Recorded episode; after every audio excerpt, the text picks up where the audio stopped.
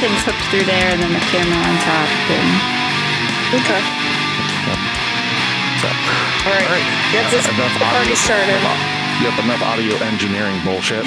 uh, hello, hello, hello. It is uh it's us. It's Pod of the Dead. hi guys. Uh on today's episode, we will be covering the menu from 2022. I am Nicholas, your host, and with me, as always, are the two beautiful ladies, Natasha and Stephanie. hello, hello. Hello. So, um, on today's episode, as I said, we're covering the menu, which came out uh, last year. We watched it. Uh, I have I've seen this. Steph has seen this. Tasha has seen this. So this is one of those movies that uh, we all have a little bit of a history on. So that'll be a little different. Like there's been very few. Scream is maybe the only other one that comes to mind uh, with that. But uh, w- Tasha, what is what is your history with this movie? So I'm a self-proclaimed foodie, so that's what really interested me from this, uh, like from the get-go of this. I saw that it like was set in like a fancy restaurant. Um, so I watched it pretty soon after it came out. I had been following, waiting for it to release, because the concept sounded really cool. This is my second time watching it, and um, it holds up. Mhm. How about you, Steph? Um, well, we learned about this from Tasha. So she was like, well, we had seen it and we were like, well, maybe we want to watch this at some point. I remember us discussing it and then uh, we just never got around to it. And Tasha was like, this movie's really good. You should watch it. And we did. And it was way different than I thought it was going to be. And um, so we saw it that one night and then we saw it last night again. And then today, uh, our daughter Maya, uh, she watched it with us last night, and she decided that she was going to show everybody in the house it today because she needed everybody else to see this movie. So I was like kind of going in and out of the room today, watching it kind of again, but not fully. So I definitely saw like the middle, uh, and then again the end again. So um, it's like two point three five times or whatever. so that's my history with this movie. Yeah, mine's mine's basically the same thing. like, I, I- don't think I don't think it was only Tasha though that uh, suggested it. I think Kylie, our daughter Kylie, I think mentioned it before we watched it, or did we turn her? I thought she did. I could be wrong, but I Well, thought she she likes the girl that's in it because she's from The Witch. I think she mentioned Okay. it, but I don't know if she watched it before or after us. And I I can't remember if she's even. No. I don't know. I'm gonna have to talk to her about it. she's the only one I don't haven't talked. She's the only one I haven't discussed this with, so I don't know. Okay. Okay. But uh so uh let's see here. Before we get into all the all the nitty gritty stuff, uh Tasha, do you want to give us a little overview of what this movie is about? Yeah, The Menu is a 2022 American comedy horror film directed by Mark Mylod, written by Seth Reiss and Will Tracy, based on an original story created by Tracy, produced by Adam McKay, Betsy Koch, and Will Ferrell. The f- film stars Ralph Fiennes, a celebrity chef, with Hong Chau playing his assistant, and Anya Taylor Joy, Nicholas Hoult, Janet McTeer, Reed Birney, Judith Light, Aimee Carrero, and John Leguizamo playing diners who attend his exclusive restaurant. Yeah, so I was actually pretty surprised when I saw uh, who was in like the production of this film and stuff like that. Um, like Adam McKay and all that stuff. Like Will Ferrell is a producer on this movie and stuff. Like, Okay. So I watched this originally blind, thinking it was going to go one way, and then I had to do some research after the fact to figure out if I feel like I'm going to give away spoilers if I say too much, but I had to go back through and double check like who wrote it to see if it was either a really good movie done well or it completely hit, hit the mark or missed the mark. yeah, because it's like I don't look at this movie like they say it is. Uh, I guess I can see because they say it's a, a comedy horror satire kind of thing, and it doesn't No, no, it's not funny. Well, I mean, it, it, it, it is in the sense I think it has its in moments. the, in the yeah. satire thing of like what uh, Ralph Fiennes is that right? Ralph Fiennes. I always want to say Ray. It's Ralph Fiennes. Uh, The, guy- the guy who Yeah. plays Tyler, I guess. Yeah, he has. He has. well, his, no, not Tyler. Oh. Voldemort. Oh, that chef. right. Oh, yeah. I guess. Okay. The chef. Wrong guy. Yeah, he, okay. he like him just like uh, how he's just putting everybody on blast and like the whole thing is just uh, just rubbing their noses in a lot of stuff basically throughout the film. If you're siding with him through the film, it is a comedy. Like in a way, yes, it's dark and it's Okay, I guess I can see that. There's there's a couple parts of it that I laughed at just because of like how insane like insane it is uh, because of his character. But I guess I never looked at this movie and been like, this is a comedy. Like, Ever. well, it's it's not it's I, not. I definitely think it's more of a satire Okay. than a comedy. Like it's it's sarcastic in a lot of ways, and it pokes a lot of fun at like the molecular gastronomy, high end, um, like like highfalutin. Um, it definitely like, does food that. scene. Yes, that's true. that's that's what I got Okay. a lot of enjoyment Okay. out I of. guess I just It- never it- look at it that way. So yeah, it definitely like uh, pokes a lot of holes in their balloons, as it were. Like, like they they think that they're so cool and all this stuff, and this movie definitely like definitely pisses all over that. it kind of brings them down a peg or two or ten. I mean, Ten. that's kind of the yeah the and the entire point of this that's what i liked about it it's like it shits on the elite essentially um, and makes them not as important as they think they are and like i really liked that Right. um that aspect of it i guess And I also read a review about this movie and the parallels between the food scene and the elitist um, film culture. oh that also. makes sense okay okay Elitist Yeah. film culture. I don't know who they're talking about in that. Exactly. I was wondering if you were going to pick up on that, man. music too maybe nick Are we just popping? Shot? Got anything else you want to say, guys? Got- Jesus fucking Christ! No, I think I'm good. you asked for it I- thank I- you thank did you Did what? I said once. I said one word. I was just like, I, I don't know who they're talking What- about, and it's just like, what is- go what your yourself. what what's your name on here what's your name Exactly. Elitist name? scum. Yeah, yeah. oh, oh hello Oh, and I thought we were talking about. So what do you Well, I thought we were talking about movies. Now we're just taking elitist pop shots at me and everything that I like. in every Every category. yes, but he, but it's true. Oh, you like you like uh, cats over dogs? Scum. That's fine. It's fine. Oh man. I, I know I'm better than everybody. It's okay. That's not funny. yeah, There it is. There it is. Just uh, we'll just capture. I'll just cut that. yeah. No. But uh, before we go really deep into uh, into this, the menu, uh, I'm going to throw up a spoiler warning.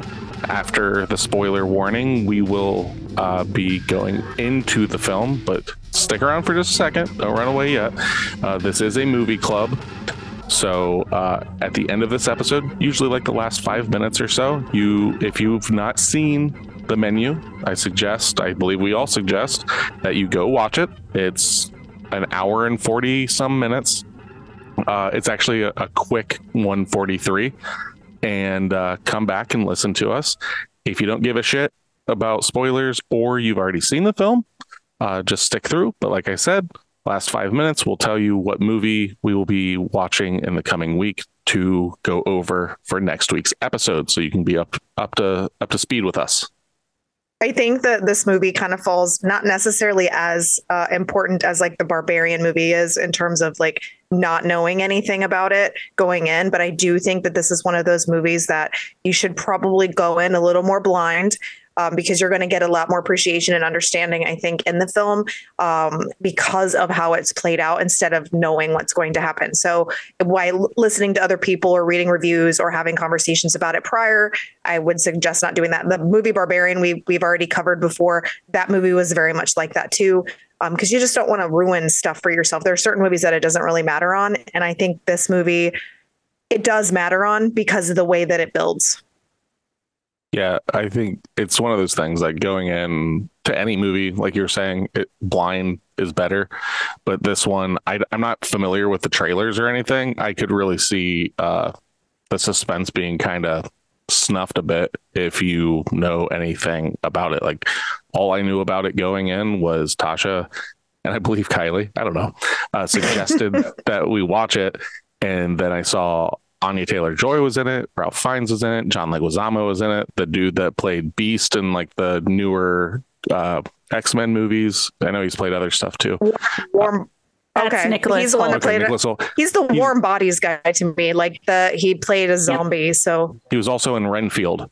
oh yeah, duh. Oh, Mhm. he is Yeah. Renfield. So okay, Yeah, yeah, he's a really good actor. He did great in this movie. So he he plays he plays the style of characters that he does well. I just hate those style of characters. yeah, kind of like he's not he's not really, I guess, super likable in most of his roles. I guess he, he Isn't he likable in Beat? I, As I haven't re- I haven't seen him as Beast, so I don't know. he's he's whatever. He, I remember him being like caring and Yeah, kind, I- kind of a complete 180 from his role. I just here. always think of him in most movies as kind of spineless. Yeah, like okay. that's just kind of how I always Yeah, read that's- his I could see characters. that. that's true. Yeah. Like, and I don't Yeah. care for spineless characters. Yes, they have their purpose and stuff like that, but that's not somebody I'm going to root for. Yeah, I don't. Well, I think a little bit. It changes a little bit in Renfield. I think because like I, I think that was a very good movie, but um, it's that was just different in general. Yeah, that's a completely different thing. But anyway, so before uh, before we really go into it, spoiler warning has been up. If you're still around here, it's your own fucking problem. We've got a couple uh, got a couple spicy reviews coming right at you. But what's what's the the budget of this movie? Because I always want to know wanna- that. Yeah. You want to know that first? oh yeah, I always want to know that first because that's that that gives me an idea of what we're going to be uh, talking about a little bit more. All right, so let's see here. I believe I've got it. If I don't, I'm failing everybody. So yeah, uh, let's see here. I somehow Tasha, didn't he just go into this saying that he did all of his homework and he did so good and he's got all this Right. I information said that to to, give us? you before Right. Tasha was on here. Oh, But no, okay. I do. sorry. I do have it. But you would think of all things. I had it brought up. I just forgot to uh, copy paste it. So give me one second. Okay. I got it. Oh, you're gonna you're gonna do it to us. All right. So the The budget was yeah, don't tell us. What do you think the budget was, Steph? Okay, so this movie's got some heavy hitters and it's beautiful. Like this movie's very pretty. Um, I'm gonna go with s- I'm nine gonna guess million. like twenty million. the answer is 30 million. Yeah, Holy that makes shit! that makes Yeah. sense. Oh my god, that's a considering lot. who all Yeah. is in the movie and then what I like who's Yeah. who wrote, produced, all that stuff, it makes sense. Like it came out from a per- It's it's a Yeah. it's a heavy hitter.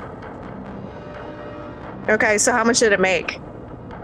I have a v- Any guesses? Or I have a something say? vague I have a vague Just memory of it, but I'm gonna Okay. I'm- it was like 70 million.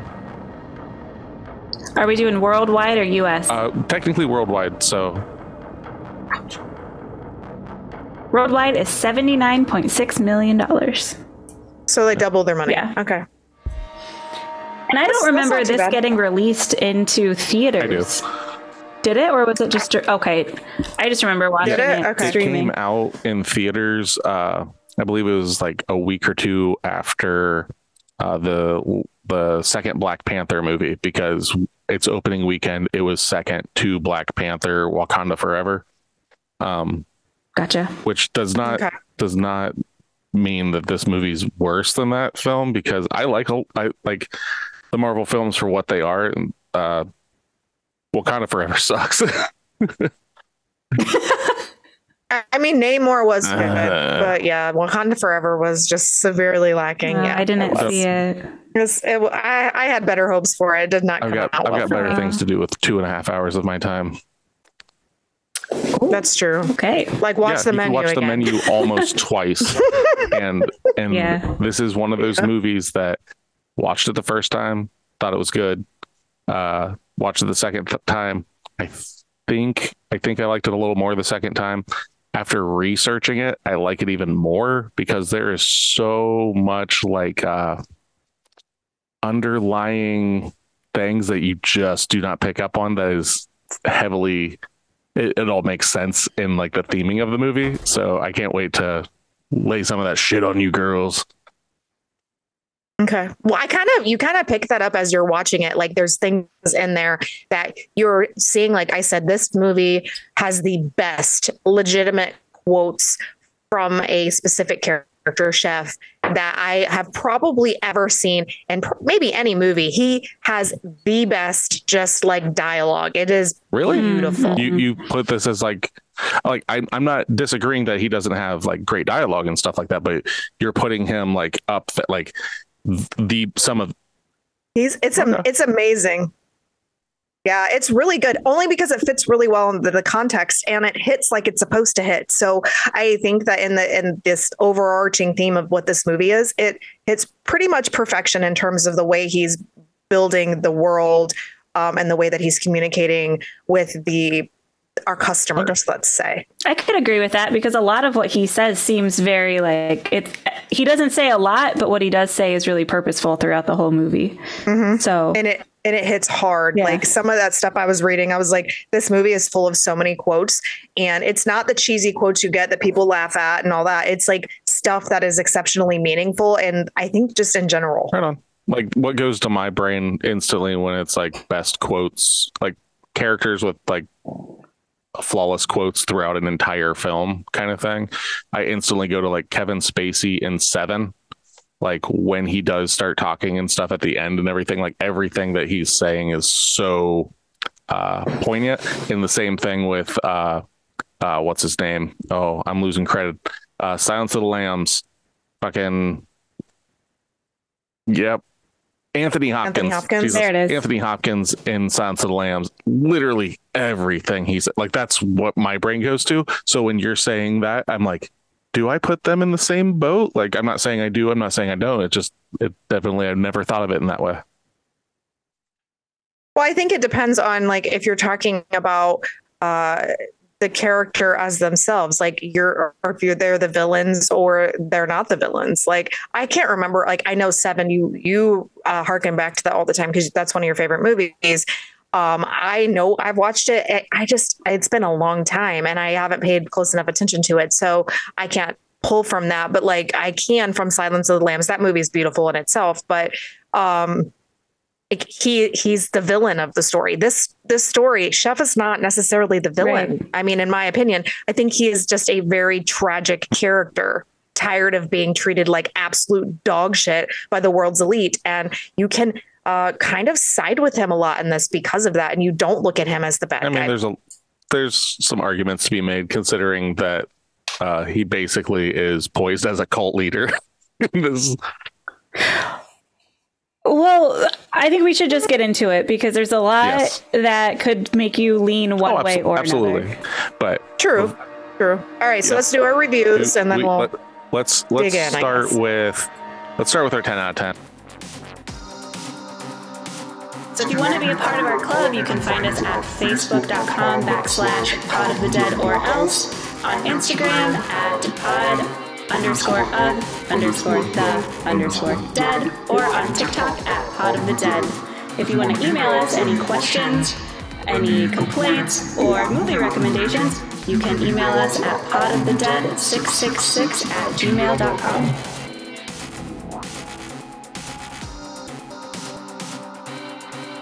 And out of 10. Tasha. This movie, mwah, of death. Yes. Warning, spoilers. We've already called spoiler warning, so we're good. Okay. Yeah. This, this is. I'm just. then it goes. This movie, all caps. This movie. They're very passionate. I think I'm at a point in my movie watching career where I find very few new movies entertaining and find even less quote shocking. This to me was both. The characters are well acted and the scenes are masterfully shot. The plotline so good. The sectioning of each quote course is wildly entertaining. I agree with that. It's one of my favorite parts of the movie. The big reveal happens, and you find out that all the diners and staff are set to die by the end of the meal. And even worse, Tyler knew from before the movie begins is just wild. The sheer ridiculous lavishness and luxuriousness of each plate is laughably good. Ralph Fiennes, act, Ralph Fiennes acting is wonderful. His sheer apathy adds so much depth to the movie, surprisingly. I only wish I could give it more stars. May you enjoy it as much as I did. Bon appetit. so I've got a little uh, little something to say that kind of ties with that review a little bit. I think this is almost the best time for me to to drop this because like how they're talking about like Okay. expertly shot all this stuff, right? So Yeah. The seven deadly sins are covered by the six tables in this film. Plus staff. So greed is Soren, Dave, and Bryce who embezzled. Gluttony is Tyler who's willing to die for food. Lust is Richard who cheated on his wife. Envy is George who has a washed up name dropping who who's a washed up name dropping actor. Pride is Lillian and Ted who believe the dinner is just for them. Sloth is Julian's mother who did nothing to stop her husband's abuse. Wrath is Julian and the other chefs who murder everyone. I read that and I was like, That's, cool. kinda- that's- I was like, that's Jesus Christ. awesome. And then there are 12 dining guests, the sa- just like apostles in the Last Supper. Dang. That's that's All right. kind of awesome. That makes this movie better. I mean, yeah, I would never pick that up though. Realistically, like I liked all of the aspects of all of them and the way that it's portrayed in this. Um, that we get to know these characters, but I would have never. Put No, that no when I together, read that, when I was doing my research and stuff, I was just like, holy shit. And I was just like, that attention Yeah. to detail with the blocking of writing this, like, is like, that's what I really, really, really like. Like that kind of nuance and stuff. So that This is a this is like an artist's dream film, in my opinion. Like it's just so beautiful and, and it is so purposeful. And that is and it's very artistic in that way. Like if you are not a person that wants to sit, kind of it reminds me in a completely different aspect of like watching The Witch, um, in that sense, because you have to pay attention to everything and everything has a purpose. And it is beautiful in a completely different way. Um, but I like it because it's so artistic. And I think there's another layer added to this where it's almost like the movie knows how artistic and beautiful and well thought it is that they can also make fun of that Yeah. aspect of it. It's Yeah. That's my favorite part because self-aware. like The Witch was beautiful and great. Yes. And then this movie just adds that added layer of yeah, we know what we're doing. Here we're going to give they you something to they giggle about. also like this Yeah. is just kind of like me watching it and picking up on this every time they do the course like a course or whatever and they like show the food and everything those are almost exact shots that you see when you watch like iron chef where they plate and and display a meal. It's like these slow rotating shots around the food with extreme dramatic lighting and stuff. And i was like that's 100% what they're trying to uh cultivate is that that look that lavishness Tyler mentions the show um, Chef's Table, and that's actually a show on Netflix. And the way that they're shot is identical to how they do it in there, with the the black background, just the plate, the name off to the side. That's like straight from Chef's Gotcha. Table. Oh, that's fun. Yeah. That's fun. Yeah, yeah, I like it. Well, I think the difference, like what you were saying, Tasha, I think the difference is this is a relatable movie in the sense Right. of the feeling that you have. And I think the pretension here is like all time high. So in like The Witch, because I was using that as a comparison, it's not relatable. Like it's it's just an artistic historical film that you can appreciate because it's depth. But this is uh, in itself like I find a lot of the things that he said, and it's probably because I am my own artist, like I write for a living. Um, I can really uh, understand where his feelings come from. The chef's feelings do when he portrays that to his customers, because it's like, yeah, I, I feel a lot of that stuff too, bro. before we do the one out of ten i couldn't help though like every single time chef was talking and stuff i don't know how many times i said this uh while the movie's going on i just kept going the boy who lived Oh Jesus! yeah. yeah. Well, he's like telling Maya as we're laying there, he's like, that's Voldemort. And she's like, no, it's not. And he's like, yes, it is. She's like, he doesn't even look like him. I was like, he doesn't have a nose in, in Harry Potter. Like, I'm like, but he's such a Yeah. good actor. My God. I was going to so watch good. In Bruges after that, So. but it was only on Starz, and I didn't want to come downstairs and pull out my Blu-ray copy. Anyway, He also plays a terrifying guy in the Red Dragon. oh too. yeah, that was my yeah, first. I forgot about that. I haven't seen that in forever. Oh. yeah. That- going Yeah. back to Silence of the Lambs, it's Yeah. in that whole line. So, Yeah. one out of ten. Yep. What do we got? Uh, okay. One out of And one we, out can, of we can ten. basically say Okay, though, this none of us are probably going to agree with this, right? We all like this movie in Right. some Nobody is. I love this movie, so yes. Okay. Um. Yeah, I'm excited to see this. This 'cause These are always so. This episode so will be tearing apart this review. Uh, okay, I went to the se- to this movie excited by the reviews of previous watchers. The screenwriting is exceptional, one of the most unique experiences ever. The food is salivating. None of the above statement was remotely associated to the experience I endured. Oh boy. They they did not watch the, the, the Exorcist. they that's enduring. the story is truly unoriginal. Disgruntled employee goes psycho and kills everyone. Oh, so new. That's that's wow, such they completely missed the mark. they- that's such a Yes. baseline. Uh, like yes, that, that, yeah, that the is complexity tec- here is, that is way more than that. Technically, what happened? Technically, But he didn't. No, you said Mm-hmm. he goes mad. It says uh, disgruntled employee goes psycho. Psycho. This was so well thought out, months and months and months in advance. yeah, he's not. A, he's not a spree No. killer. He's very methodical. Still could be Okay. a psychopath. Okay. Yes, but it's still built in a way that it's not g- a disgruntled goes psycho and kills everyone. No, uh, okay, whatever. The crimes for which people are were punished were so ridiculous. I cringed.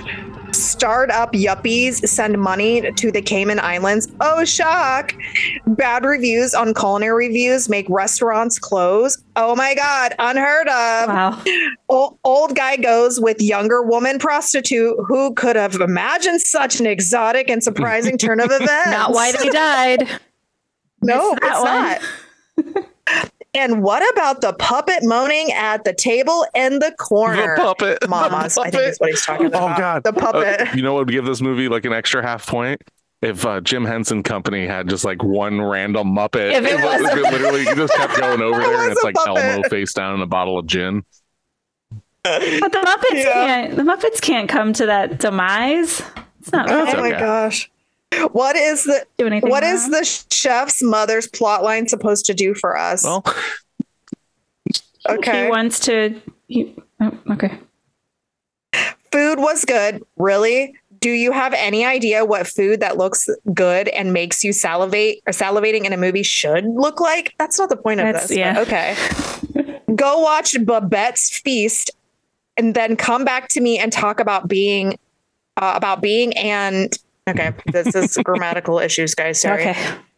Then come back and talk to me about being original an original writer. They put and original how writer dare they? absurd because yes uh so what i don't know babette's feast but i am going to go and probably see what this is so i'm curious to see um so i can I'm gonna watch what they said just so I can writer's shit on that. yeah might be good. Yeah, I don't know. maybe I've never seen maybe it. i'll love it It's got the name. It might it's got be. the name I am neither. Babette in. Absurd. It can't be good. yeah I, mm, I have a history with a babette That was one so of my great good. aunt's Um, cats. Oh, it was. she was a beautiful black Persian and She hated just hated people. people so much. Aw, she hated everyone, but she was gorgeous. anyway, uh, uh, absurd because so boring, such a huge disappointment. I had to create this account just to vent. That tells you all. so I looked up Babette's Feast, and the Okay. first, um, where did it go? It's basically about a banquet that brings somebody home. A glorious banquet allows Babette to give of her very best in her exile from France. So it's literally, I think they just want you to see the food Wow. at Babette's Feast, which is like a giant Thanksgiving Okay. dinner. So this person I don't think knows like what modern cuisine and like cuisine as art and gastronomy and all of that. Yeah, and, and It that is. can that definitely leans into like the pretension and stuff because I like I, Mhm. Oh, I- I, totally. like fancy food Yeah. stuff, right? And uh but there's there's uh it's like a bell curve. Like it gets to a point where like shit just like is so opulent and decadent and it gets to a point for me it's pointless where just because you can get this artistic and stuff with it doesn't mean you should. Like it's just like at what point I dis- I disagree Okay. with that. I, but- I agree with Steph on that.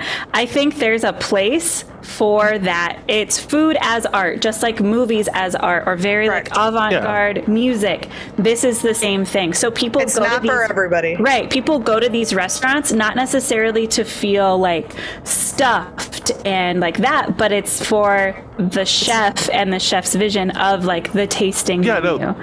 Things It's like not, that where it's, it's, not an to, event. it's not to eat. No, I it's fully- to taste. right. Did you not watch No, the I movie? no. What I'm saying I know. is I fully understand that. For me, it's a bell curve. It, it hits Yeah. this line where it like, is just no longer interesting and stuff to me. It becomes almost masturbatory, and it's just like, look, I turned this four course meal into fog, and it's just like, okay, Yeah. like you can like that, that's fine. But like for me, it just it like there just becomes this line. I don't think they do that in this movie. But, but there definitely is a No. course that he's doing that in and he i think he agrees with me at that point where he's just like Right. yeah fuck you and like he's punishing his guests by not giving them bread you know and stuff like that and like i'm just like yep Well, that's 100% yeah, and that's how I look at it. Like when Yeah. you deconstruct, like when like people want to be like, oh, it's a deconstructed X, Y, and Z. And you deconstruct it to the point where like I'm literally having to crack an egg into some flour and make my own damn cake. Come on, that's But yeah, I agree. Like, I think that you get to that line where it's no longer about eating Yeah. and it's all about your experience and it's about the taste. It's not about them getting full. It's not about the sustenance aspect. It's about the experience and the flavor profiles that you are experiencing. So this is very, this movie is not about getting full. This movie is about the entire experience, which obviously in this movie does not go well for these people. But it is a beautiful way of, of putting it because it the way that it's played out. And I I have never been a person like I like watching movies or and stuff or TV shows or whatever that talks about food. I've been watching it since I was very young, but I never look at it at, in the same like small plate tasting aspect. I look at it on a consumption aspect. It's not that I don't appreciate the other. It's just that that's not what I am going into it looking for. So I, but I appreciate this movie nonetheless because it's Oh, just absolutely. beautiful. So I do have a uh so that was our 10 out of 10 and our 1 out of 10, but I do have a bonus review because I found one that I found to be uh pretty cool. I haven't really read it. I just read the headline of it. I saw its length and I thought it was worth it. I'm not even going to give you what their actual review score is, okay? okay, As Okay. a restaurant owner, I just had to watch this film. Intense. You'll never be on the edge. You'll you'll be on the edge of your seat. I opened my first restaurant here in Cleveland, Ohio, when I was 21 years old, and have been a hospi- hospitalian ever since. This film took the gripes and uh, what is this word? Fo- foibles of hospitality.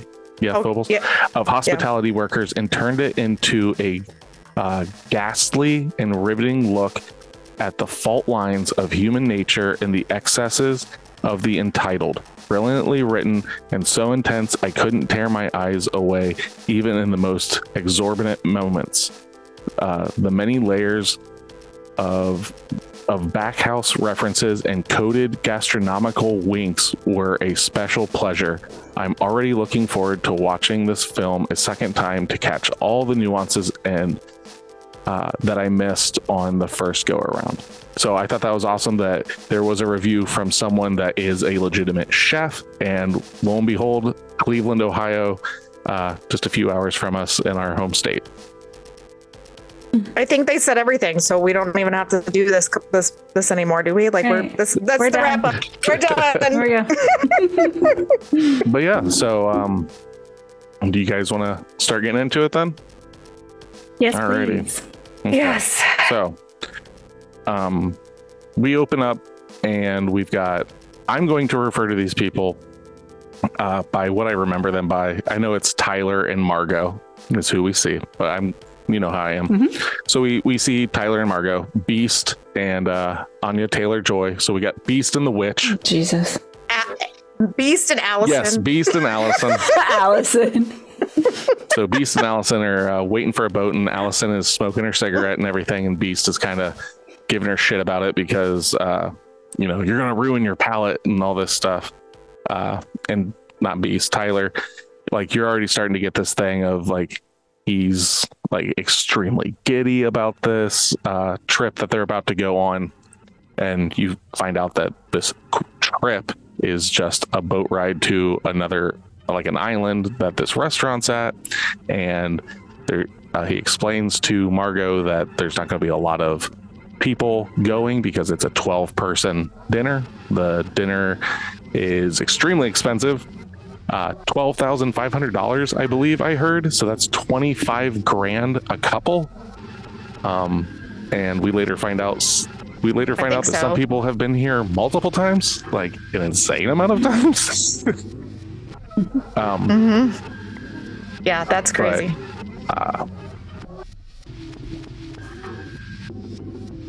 And I think that already is absurd when it comes to like the the food culture of because you will hear like um like these really modern restaurants being in like a warehouse or a pop-up and it's always in some cases it can be in like these really outlandish spots or parts of buildings so this one's like even up a tier where they have to go to an island Yeah. for this lavish Well, This is actually uh, based on uh, one of the writer's uh, actual experiences in life. Uh, let me see, where do I have it?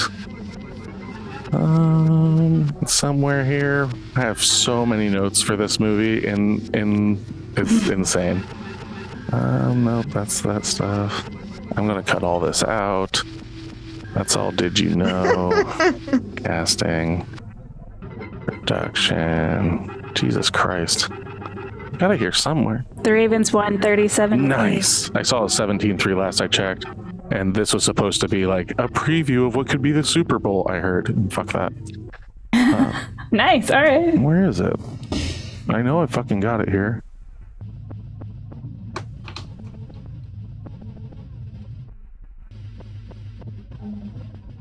Hmm.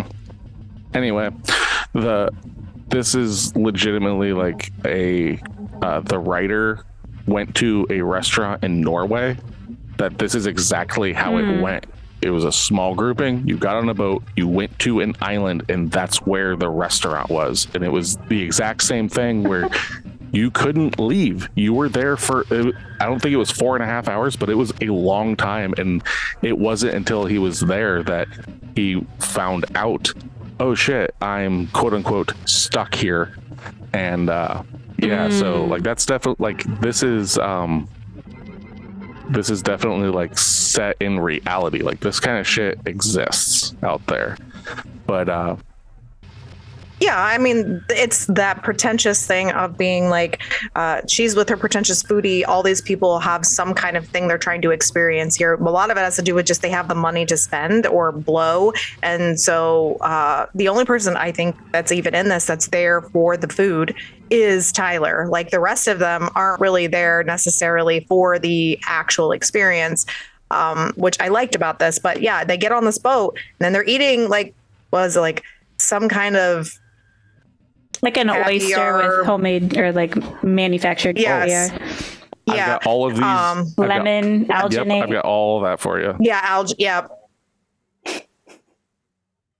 You you got Okay. what for us? all of the the meals Yeah, so here we go. Oh, So yeah. once we get to that point, every time we hit a meal, you will get a nice pocket of information.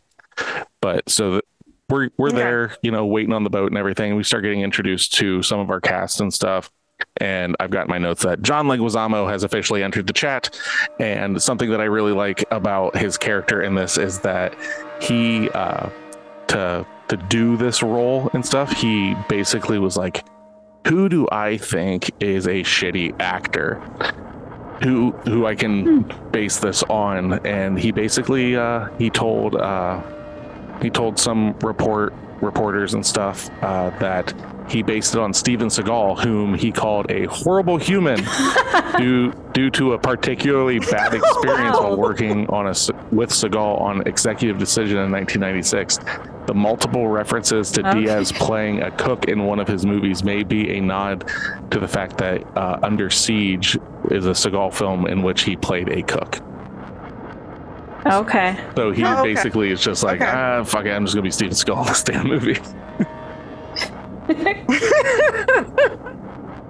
Well, he's like a washed-up actor, and I liked that about it. And his his ass-kissing assistant's there who wants to quit her job essentially, but I like that. But yeah, they get on this boat, and then they're going there. And I, when you arrive, it's gorgeous. Like that's another thing Yeah. I loved about this. And when they're walking across this boardwalk before all of this, you know, the ladies taking their names and writing them down, and they don't like that the character who played what is it, Margot. Margot she's not supposed to be the one that's supposed to be there. So that kind of throws a wrench into things. And I liked that because they kind of uh, Yeah. highlighted that, I guess. So you understood what was, this was off. Do you know? Do you You know. know why? Like, I didn't realize this until I was researching. Do you know why they didn't like the fact that uh, Margot isn't? Uh, who do I have? Miss Westerfelt. It's because uh, I wondered what was wrong. Yeah, I wondered what she had to do it's with because it. Hawthorn does not does not accept substitutions. Oh, yeah, that I knew. I, I was Oh. wondering This what uh, Okay. his girlfriend had to do Oh for yeah, that, that that's that'd to be get to get to yeah, go that'd be there. interesting.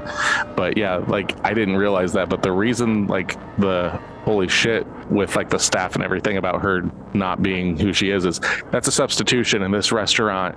You don't get substitutions. Like Oh no, you Okay. so that I was just No, no, instantly like, no. okay. And then also at this point, um, so Elsa, who is the I've got her down as maitre d, but I don't think that's correct. Is she the maitre d? Okay. Uh, Yeah. Elsa, she's the one that's taking all their names and stuff, and she's going to lead them and a few goats to the restaurant. Uh, so in the beginning of the film, the customers are led to the restaurant by Elsa and a few goats. A Judas goat is a goat used to keep cattle and other livestock calm while being led onto trucks and into slaughterhouses. This is a hint that the diners are oh, cattle man. being led to the slaughter. This is awesome. Okay. Well, you kind of they kind of lead you a little bit because like she shows them doesn't take them directly to the restaurant. She takes them on like a tour of where they're going to be. And I love that because it kind of introduces you into this world without just making you sit down at a restaurant to eat. Mhm. And that was uh, my favorite part. It was when they go to the meat house and Mm. like and they're like we only eat the meat of dairy cows which i thought was interesting because most isn't most meat made Yeah. from steers right so um that i found interesting and then they age the meat nordic smokehouse style and that they uh, do it for 153 days or 152 days and they're like what happens if you eat the meat after that and they're like well i guess the flesh eating One day early. Oh, one day, one day early. Yeah, that's right. Uh, then yes, maybe uh, it'll introduce this whatever into your bloodstream, and basically you'll die. And I was just like, "Whoa, buddy!" and she says it with a smile on her face. she does. At that point, I was like, I really like her. Yeah. She's one of my favorite characters in Yeah, the because it's so just like matter of fact, like, oh, if you do that, yeah, Mm-hmm. then you'll introduce, you'll probably introduce the bacteria into your system and it'll get into your spinal fluid and like basically just kill you instantly. and then you'll expire. Yeah, that was like, yep. damn, Yeah. I, I'm not eating this fucking Nordic jerky. Yeah. And then they go and visit the sleeping quarters, and that was another kind of like interesting part because it's like a, it's a shelter almost. Before they like. got there, though, before like while they're on the boat getting uh, to the place is actually when they have their first course. Um, so a little little Yes. jump back, I forgot. Um, so what they end up having for their first course is lemon caviar served on raw oysters with uh, mig- mignonate, mig- mignonate, whatever that is. Um, so The first of the menu's movie dishes is not served on the island, but is given to the guests on the way to the Hawthorn after they board the boat. As the only dish without an explanation, viewers cannot be sure what the intended meaning behind this course is meant to be. However, the menu may have the menu may have hinted at chef's plan in the history and history, Jesus Christ, and history in the sourness of lemons. In fact, Tyler is enthusiastic and shares an unnecessary and possibly wrong explanation of the dish. Audiences who are familiar with the dish and caught Tyler's pretentious explanation already had a clue about his interactions with how his interactions with the chef might go. So that's when they had their mm-hmm. first dish. So then, yep, they do the they do the tour. Yeah. That's dish one. Yeah, but when they before they go on the tour, they're walking across the island and they're talking about how every single thing that they have that they serve is on from this island, and that included yep. the oysters. So they did talk about that. So that kind of alluded to like we served you this, but this is from we we pick them fresh. You're I think they said something about having them tonight, or you just had them, or whatever it was, and um yeah, so I, I liked that because it was like everything is all encompassed into this.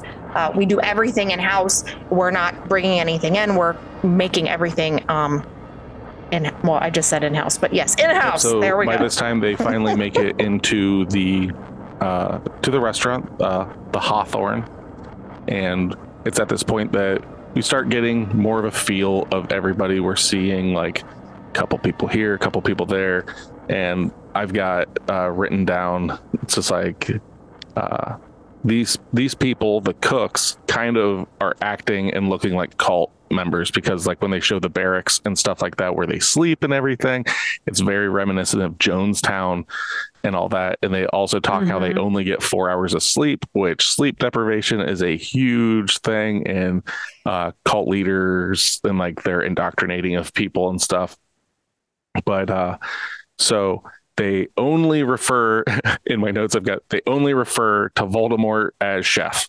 So Chef Voldemort. but also if um like you look at restaurant culture and like the people that work in restaurants, it's very militaristic mm-hmm. too. So if you're not going down that cult avenue, seeing it as barracks and yes chef and I listen to my leader, that I think it's that like on steroids of like mm-hmm. what a, a, traditional kitchen would look like, like especially like a French Absolutely. kitchen where it's very like you have your your tiers of people. So I didn't pick up on that aspect of it until I, like doing some research. I didn't either because I was just like, that's how you talk when you're cooking. Like when you see stuff, especially on like food shows, that's kind of right. how, they, how, they, act. So uh, it's at this time that we find out that dinner is going to be four hours and 25 minutes each day. That's how long dinner takes because we go through all of these courses. And, uh, we're in, informed that uh, you are able to watch the cooks create, but there are no photos to be taken.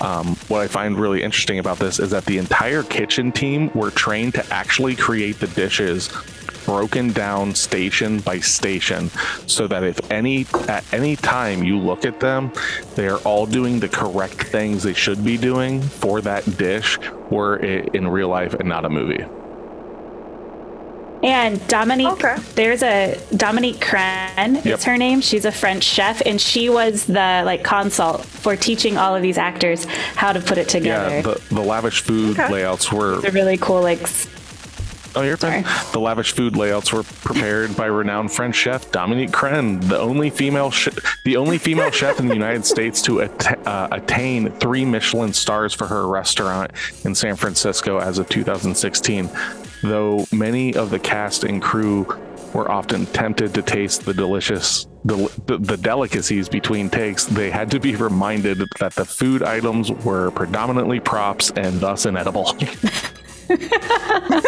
Because of this though later on in the movie there is a cheeseburger correct? And this is like the only this is the only bit of food throughout the movie that is actually like edible food and and during all those scenes the entire cast was getting like incredibly hungry so uh, john leguizamo uh, ended up ordering cheeseburgers and french fries for everybody uh, on set that day to to feed everybody and i was like man cool guy john leguizamo strikes again That's awesome. That's funny. Yes. So, um, where are we at here? Well, we're sitting in our. Uh, I don't. I didn't not take like I have a lot of pages of notes on this, but my notes are not like most of the play by plays because I didn't feel like that was necessary with this movie. I usually most of the stuff I wrote down with this was just quotes um, because they were just beautiful in this. And yeah, this um, episode, well, like last like- episode was like my beginning for like doing a lot lighter note taking and stuff, going play by play. So it's a, we're, that's where it's going to be like a little more. We're not going to tell you the exact story. It's going to be kind of like by feel and everything. We're going to get there. Yeah. And so when we walk in and they sit down, and I wrote down like all the breakdown of all of these characters. Like we have the three working men and they're at their table, and they're, and then we have the washed up actor and his assistant at their table, and we have the prostitute and the pretentious We foodie we don't at know their she's a table. That's prostitute what I've written down. well, we we do know because uh, we we we know from earlier in our review that we Yes, read. I know, it? I'm just What did they say that in that? Um, um, and then we have the food critic and her, her uh, well, Nick called her like the him the ass kisser that's with her, so that's the ass kisser. And then we have mom, and then we have the husband and the wife, which there are the repeat uh, yeah, customers. they've been here 11 times. We find out later on, and we'll get to that That's- scene 11 times. That comes out to over a quarter of a million dollars these motherfuckers have spent here. I Jesus Christ, that's so much money. And uh, the the the wife, Yeah, the wife is uh, was she from previously? Okay, Who's the boss? Oh, Yeah, that's how I re- I recognized her from that, but I don't recognize I didn't recognize the husband from but anything. so while they're there and everything, I believe it's Elsa uh, is like talking to everybody and all this, and um, she informs somebody. It's like we know everyone who dines with us. They basically like everyone that comes here and dines. We uh, do our background checks and stuff like that. But even more so, uh, we're kind of informed that basically at COVID time, because this takes place after COVID and it's referenced a little bit in the movie just for a time marker. From COVID time on, people like people weren't making reservations here as much as it seemed like uh, the restaurant was allowing like they were the ones reaching out being like Inviting yeah, them. inviting them in now. And that's where you start getting what is going to happen in this film because these people didn't all accidentally show up here together. They were all invited here. They all were put on the waiting list until it was all available to get them all here for this one menu. Okay, so, um, listening, I've got listening to the critics uh, do their thing makes me want to play in traffic. Every single time I listen to the food critics talk in this, the pretension is so fucking high. Like, and on purpose. Like they do it so well. Like there, there are Right. so many characters in this movie that are written to not necessarily like like the uh I've got them as the dude bros, like your yuppie upstart three guys. the business Yep. guys. You're not you're not meant to like them, and they do a fucking great job at making them unlikable. And it's not like it's not like oh we're just gonna make them shitheads. It's just very very nuanced. Like it's just like these are real people. Like this person rubs me wrong, and I don't care for this person. Same with the food critics. They're so fucking up their own ass. Well, she's up her own ass. He's up her ass. Like because he he's Right, such a yeah. parasite kind of person with it. Like no matter what she says, he's like, oh yeah, yeah, I thought that too. mm-hmm, yes, oh yes. And every time I see that like uh, uh dichotomy or not dichotomy, the whatever. Anytime, yeah, that dynamic, uh, I instantly just I'm like, just kill me now. I can't fucking stand watching this shit. Even though I I think they really good. I think they do a really good job of making you not like the like a lot of the people like the people you're not supposed to like. I know that sounds really stupid, but you're really not supposed to like anybody in this movie if you're taking Chef's side aside from aside from Margot. Yeah.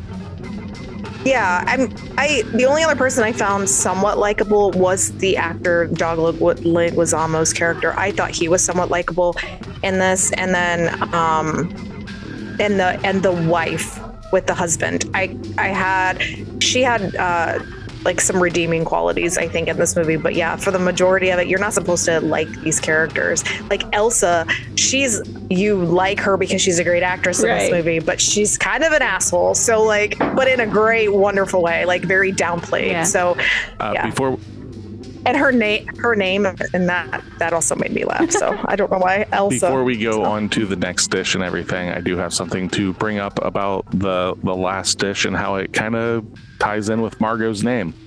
So the name Margot is the French diminutive of Marguerite, hence the pronunciation Margot and not Margot, uh, which means pearl. Margot shows her appreciation for oysters, which can create pearls out of any foreign objects or obstacles. So her name is even like like her her character is built kind of in her name, which I think is really neat. Okay, I I would never have pulled that from that. That that I seems really don't think so. Like I think it's neat. Like she I likes do. she likes oysters. Her name is basically like means pearl. Pearls come from oysters. Like all that stuff. Like, I think that's really neat. Well, they come from clams technically. Wait, hold on. What? Right? Yeah. They came from oyster. No, they No, Okay, they so come I'm- oysters. The shiny yeah. I'm not, a, shells. fo- I'm not a foodie. yeah. like a real deal foodie. I'm not a brain researcher. We're figuring all this stuff out. Okay. We're Oysters are the ones with like the oil and water inside of their shell. Oh. And a lot of all I know is the only time I eat oysters is if they're fried. And that's clams. That's not even oysters. See there. Maybe a fried oyster. A clam is its own I know, thing. but they're basically both boogers from the sea. Oh, man. that's not that's not wrong. no, it's not. Okay, so let's talk about the amuse bouche. That's the next. Yes, that's our next meal. amuse bouche. Which uh does anybody know what that name exactly means? Because I don't believe it's in this, but amuse bouche. So it's the first dish served to the menu cast on the island. After the dinner, guests are taken on a tour of the island and shown how all the ingredients for the menu movie dishes are harvested and presented there. Interesting, amuse bouche is a dish that traditionally is not ordered by patrons, but instead served depending solely on the chef's selection.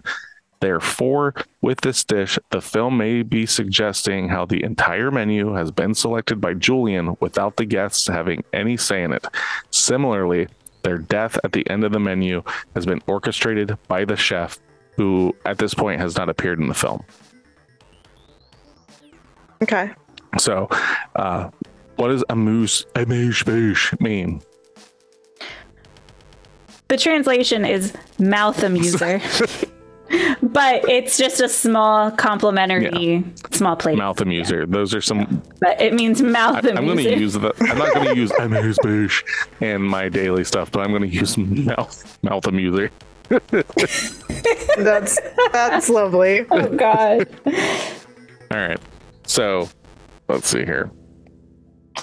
So uh, it's at this time that the the dude bros are being douchey, um, just like you know, like they only care about work and money and shit like that. And uh, John Leguizamo's assistant is talking about how she's going to be quitting and all this. So you're just kind of getting like you're getting attack on all these people, like kind of getting to know them a little bit here and there, and uh, you find out that Tyler basically idolizes Chef, and it's cringy as fuck. Like his idol worship of Julian, the chef, is like I've mm-hmm. seen these people before in my life. I like I think Steph's referred to them as star fuckers and stuff like that. That's exactly what I call them. so fucking gross. Like it's it's one thing to like appreciate somebody's stuff, but like that is so much. His ignorance throughout this whole movie is just comical though. How so? For how much that he loves Chef, that's all he cares about and all of the other things that are happening around him that he's not paying attention to because he's so focused on the food. I don't think Well, I think he know. I think he knows all that stuff's going to happen, so he's already. Yeah, he's already okay signed with on. He knows how this is going to end. We later find that out and stuff. That But it's still jarring. Everyone knows it's going to yeah, happen. but he doesn't care because he's getting what he wants. Exactly. Be- exactly that's what Okay. I'm saying. But the way that it plays out, how he just does that as like something tragic happens and he's just over there like munching on his food, like not Yeah. phased at all. That's true. It's like the shrug. Oh, something happened. Let's move on. And then like everybody else is over here screaming and acting out, and then he's just like, "What's next?" Right, exactly. What's the next course? Does Chef like yeah. me? Do you think he? Like- do you Yeah. think he noticed me? yeah. Um, but it's at Yeah. this point that we are actually finally introduced to, to Chef, and he shows up, and I believe he uh, he claps. That's usually kind of how he makes his entrance and talking about dishes and such. And he gives like a a heartfelt speech about the menu that he has prepared and everything. I don't have it written down. That's fine. No, but this is this is my favorite thing. So I'm writing a lot of quotes from this movie. So we'll see what I have here. But the chef plays says he's there's a play with raw materials of life itself. Uh, Um, it's art on the edge of the abyss. The abyss. Like so beautiful. this is this is why this movie gets me every time. So, while he's giving, while he's giving, oh, do you have more?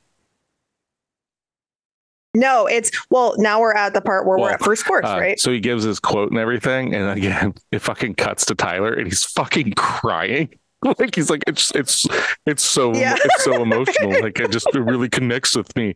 And uh, they'd already been told, like you know, like uh, you can watch our our chefs and stuff like that. Just no photography, and he just doesn't fucking care. He's still he's taking pictures of his shit and He does not. And But which is weird because he's it's not like those photos are know. ever going to go like what, anywhere. what I was reading because like I thought that too is that yeah he knows that he's not making it out of here, but he's just so fucking up fucking chef's ass about all this stuff. That he's like, I've got to document this. It's so amazing. Mhm. But okay. uh, but that uh, sense. And at this point, your first time watching, you're just seeing Yeah. it as an asshole who doesn't know how to follow directions. True. he's just true. a, a self entitled douchebag. Right. But uh, yeah. it's at this point then we cut back to like John Leguizamo talking to his uh, assistant and everything. And I've this is uh, one of my favorite parts of dialogue that is just kind of throwaway dialogue, but it's probably one of my favorites. So his assistant's talking about this like you know we're gonna do like a maybe like a cooking show where you travel around and all this stuff. And he's like yeah you know you just get like a picture of me like on a green vespa some capri pants fake an orgasm talk about how racism is not so cool you know just fucking do all this stuff. And i'm just like oh my god like it's it's exactly like what i think of when uh people that you see like on show like these like real life shows like well real life using that very loosely but it's like why like why is this guy the host of a show where they're traveling around doing this stuff? And it's literally like it just showing he's like he doesn't fucking care. He's just getting a paycheck. Like ah fucking i just fake this fake Right. that you know? But uh Yeah, it was like, I'm going to eat some cheese in Italy, fake an orgasm. Like, i just love that fake an orgasm. Yeah. but uh, so let's see here so yeah we it's after that they're uh, given their first course which is called the island and the various locations where the menu was filmed were crucial to the establishing to establishing the island the setting of the artistic massacre the first course is also the first dish introduced by chef slovik Slowik Loic. I always want to pronounce that W like a V, like it's Slavic. Uh, Slovak, as he would do for all succeeding uh, dishes. From the seaweed to the fresh raw scallop, every every ingredient of the dish comes from the island itself, as the name suggests. The chef is clearly inspired by nature, particularly the ocean and the entire ecosystem around them. This highlights the relevance of raw ingredients compared to the fleeting presence of human life on this island, once again foreshadowing how the menu will end. Okay. And he also talks about how you do not eat this. You taste it, you savor it, you relish it. I'm I'm guilty of making these kind of claims about movies on this podcast and making these claims about music. It's like you don't watch the movie, you experience it, or you don't listen to a song, you you listen to the album, the whole thing. You're supposed to get so like once that shit's fucking coming up, I'm like, God damn. I'm I'm guilty of saying these things about food.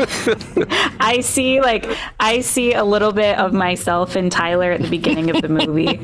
the idol worship. I about to spit my Slightly. drink all over my computer. I just took a huge drink of water, and then you're just like, "I'm, I'm Tyler." I'm just like, I've been known to talk about oh, mouthfeel ah, umami. and the need Are you for like dropping umami? Okay, No, I don't. Not, Not so drop- much. Not so much not with the dropping umami.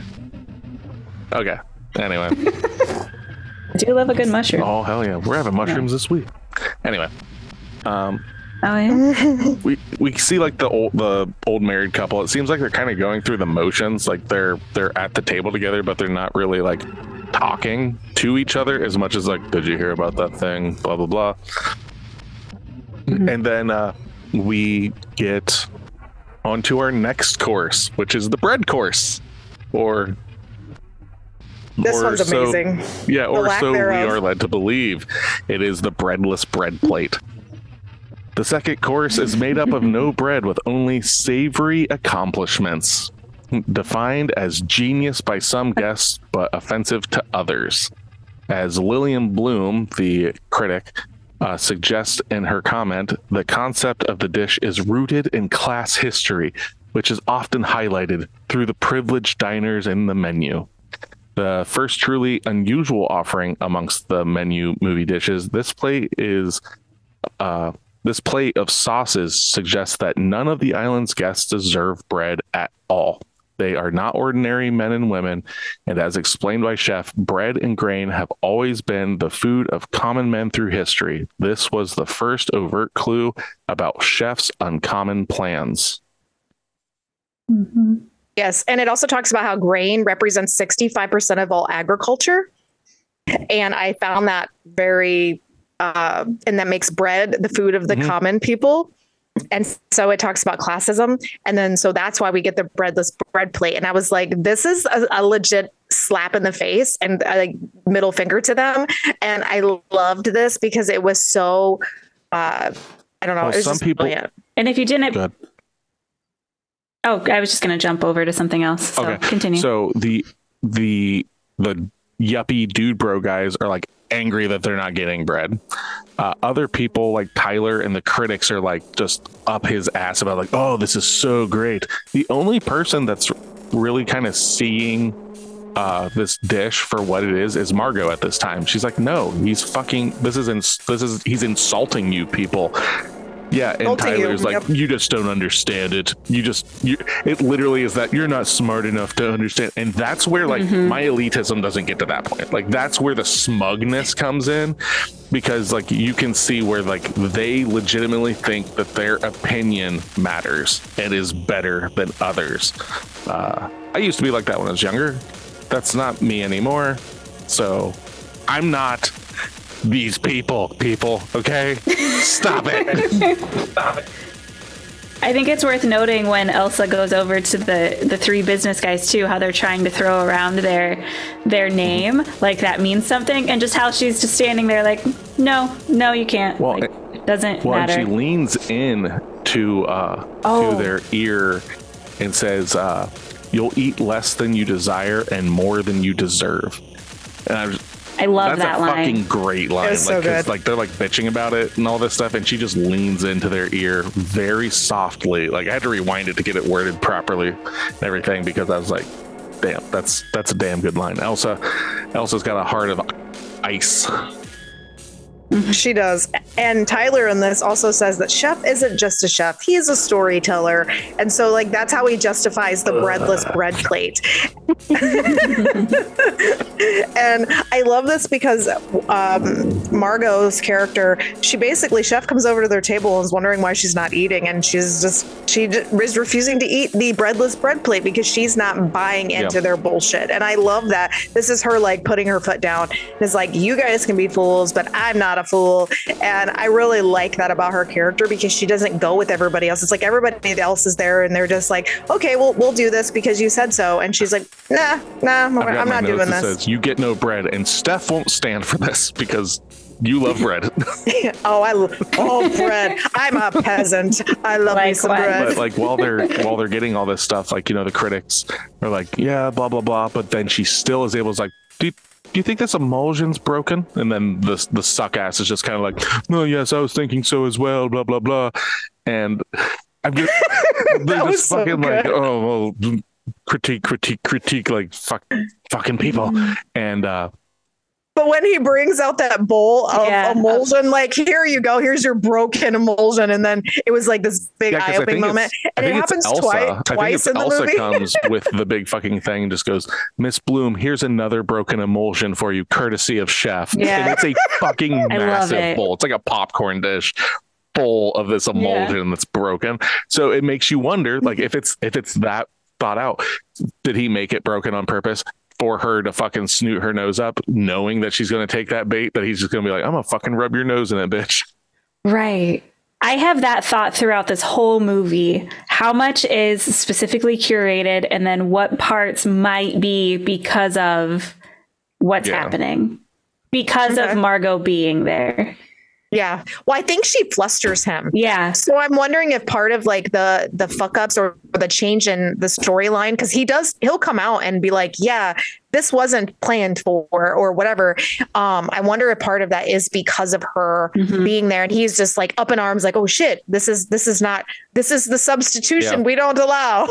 because everything about this is like this is a, a perfectly oiled machine and that's why the substitution stuff Mhm. doesn't work it's like no like and i'm guilt i'm i don't want to say guilty of this but like there was a point in my life where i basically was just like i'm when i order something wherever it is i'm going to order it as is because i want to eat it Mhm. the way that it's supposed to be because then i can then i can base my opinion on if it's good or not because if i remove something it's like eh, it's missing something it might have very well been that thing that i said that i didn't want in it um you know so but uh it's at this time that you know she she's not eating and everything and tyler's like well, fuck i'll eat your leftovers. He reaches over breaks the glass.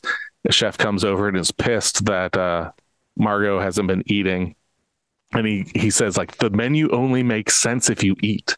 Like he's very very intense about like no like it's only i have a reason that i'm doing this and if you're not going to play along Mhm. you're going to ruin my fun Yeah. but uh margot is a strong independent woman and she will not back down.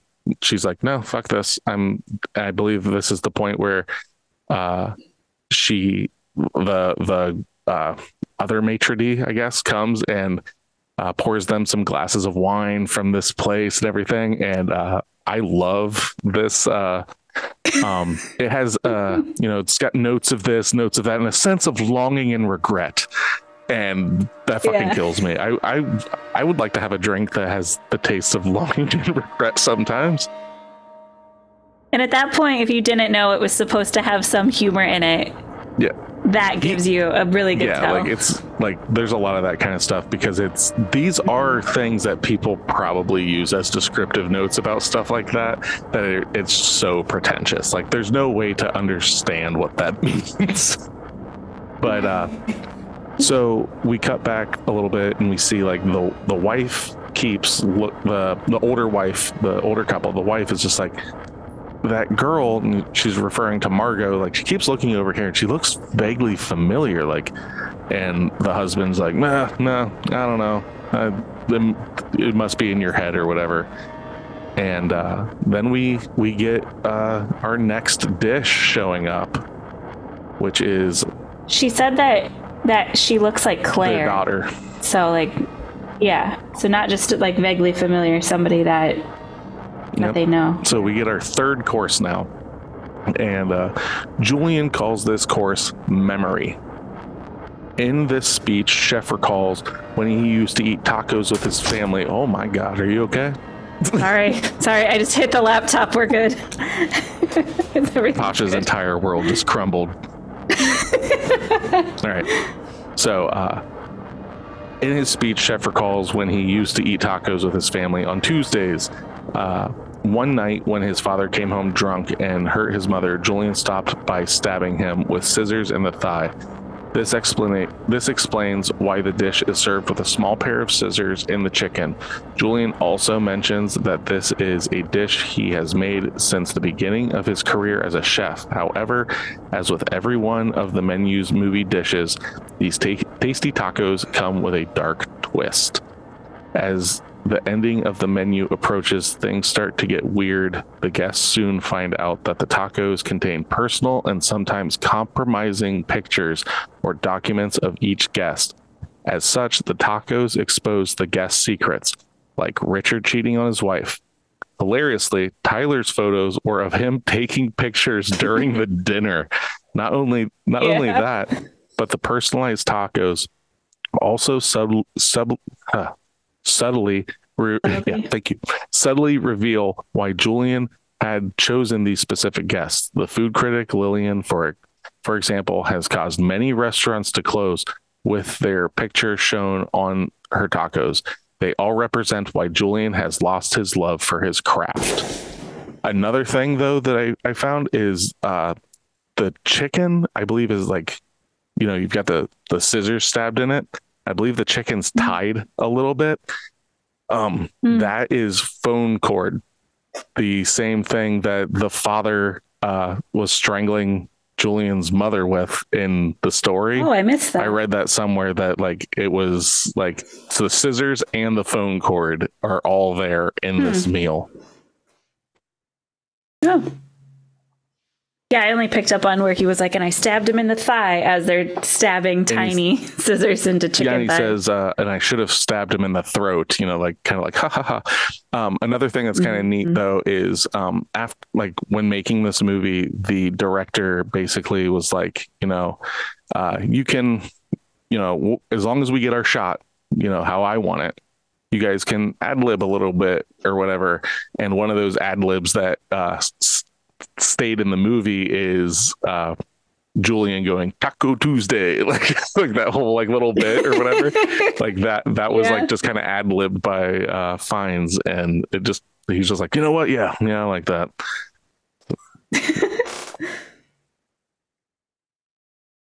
Staff, we can't hear you. No.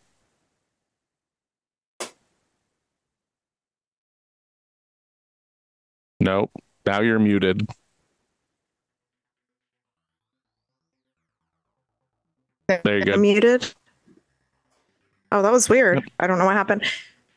Um, yeah, I like this part in in the movie because it basically showing everybody's ass, but literally on tortillas. yeah. Yeah, because like uh, uh, it's just brilliant. I love it so much. And the wire transfers Yeah. and the fake the fake charges on the dude bros table. I was like, they were fucking livid by this. And then they're like, my favorites are like sitting there and they're like, well, well, well, we work for this guy and it's okay, right? Because like he owns the island and he he he's a the silent and uh the silent investor for this place and like all so they're like talking how like their uh and like bullshit that they they've been pulling with money is like oh it's fine it's fine. Like he can't do anything. He's in he's in it with us. Ha ha ha ha ha. That's funny. He's he's part of this too. And I was like you Well, stupid it, it has a lot to do with how how they see themselves with that person Mm-hmm. opposed to what it actually is. Because it's like we work with him. And they're like no you work for him. So they're For him, embezzling yeah. money from him and everything But if you look at this, though, this is something I just kind of pulled up. So every single person that's visiting there, for the most part, not every single one, believes they have a relationship with that place to some degree because the guys that are sitting at the table have the relationship by working for the same guy or being under the same umbrella. We have uh, John Leguizamo's character who says that he knows him and that's why they're there. And so the assistant just assumes that. Then you have um, Mr. Yuppie himself. Um, Tyler, who's just absolutely obsessed with him. So he has like this fawning thing, like, oh, he wants to know me. He, whatever. And he, I've been waiting so long to be here. And then you have the food critic who obviously is like, well, he obviously cares. And I obviously care because, you know, he wants me here to see his stuff because this is all for me. The ego of it. And then the people that were invited back again for the 11th time obviously have some kind of relationship built. So, like, there is this constant relationship with all of these characters in their own way. And obviously, it feeds into the ego part of this storyline. And I like that because it's not like we're walking into something where these people are like blind.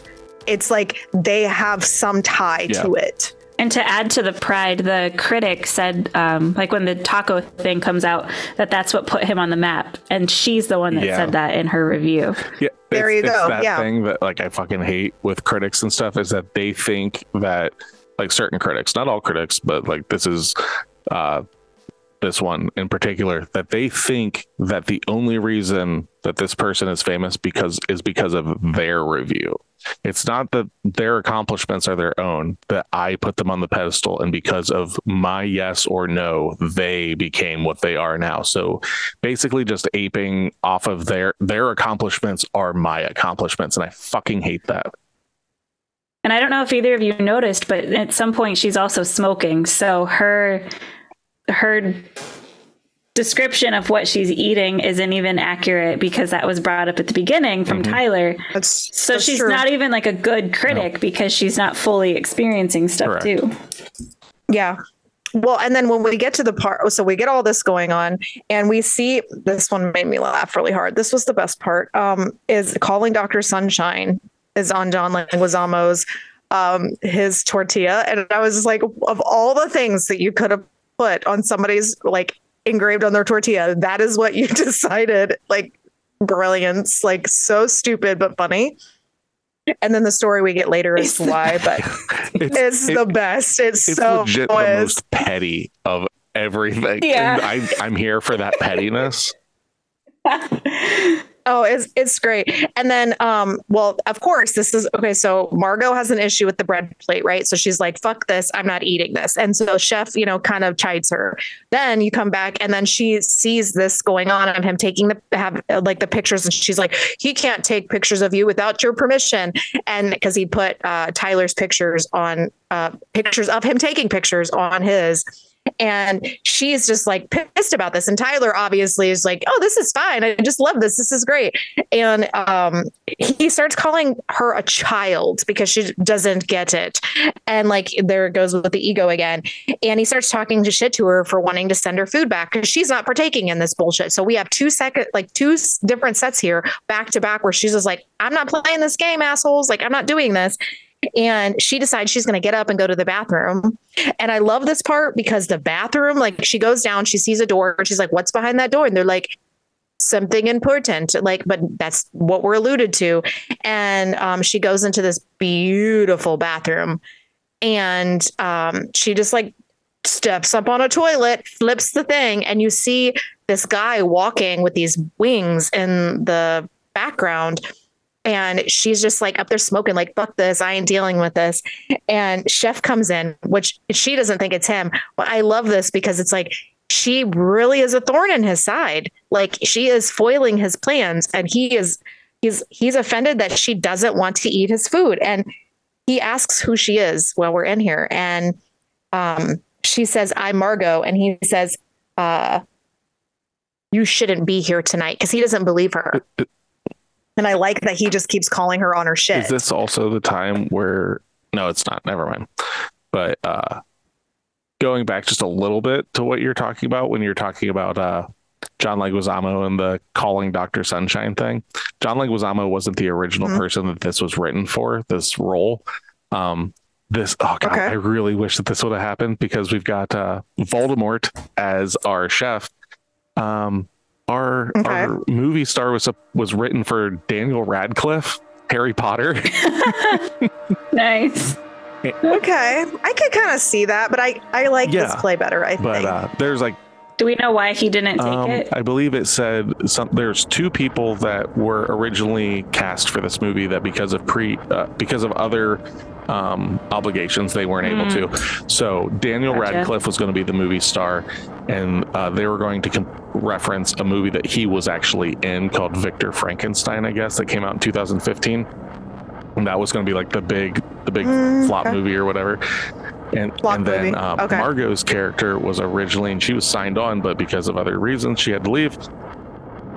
it was Emma Stone. Emma Stone was going to be playing Margot's character, which I I like Emma Stone, but uh, in this movie, Yeah. in this movie, I think there is no better person to play the role of Margot than Anya Taylor Joy.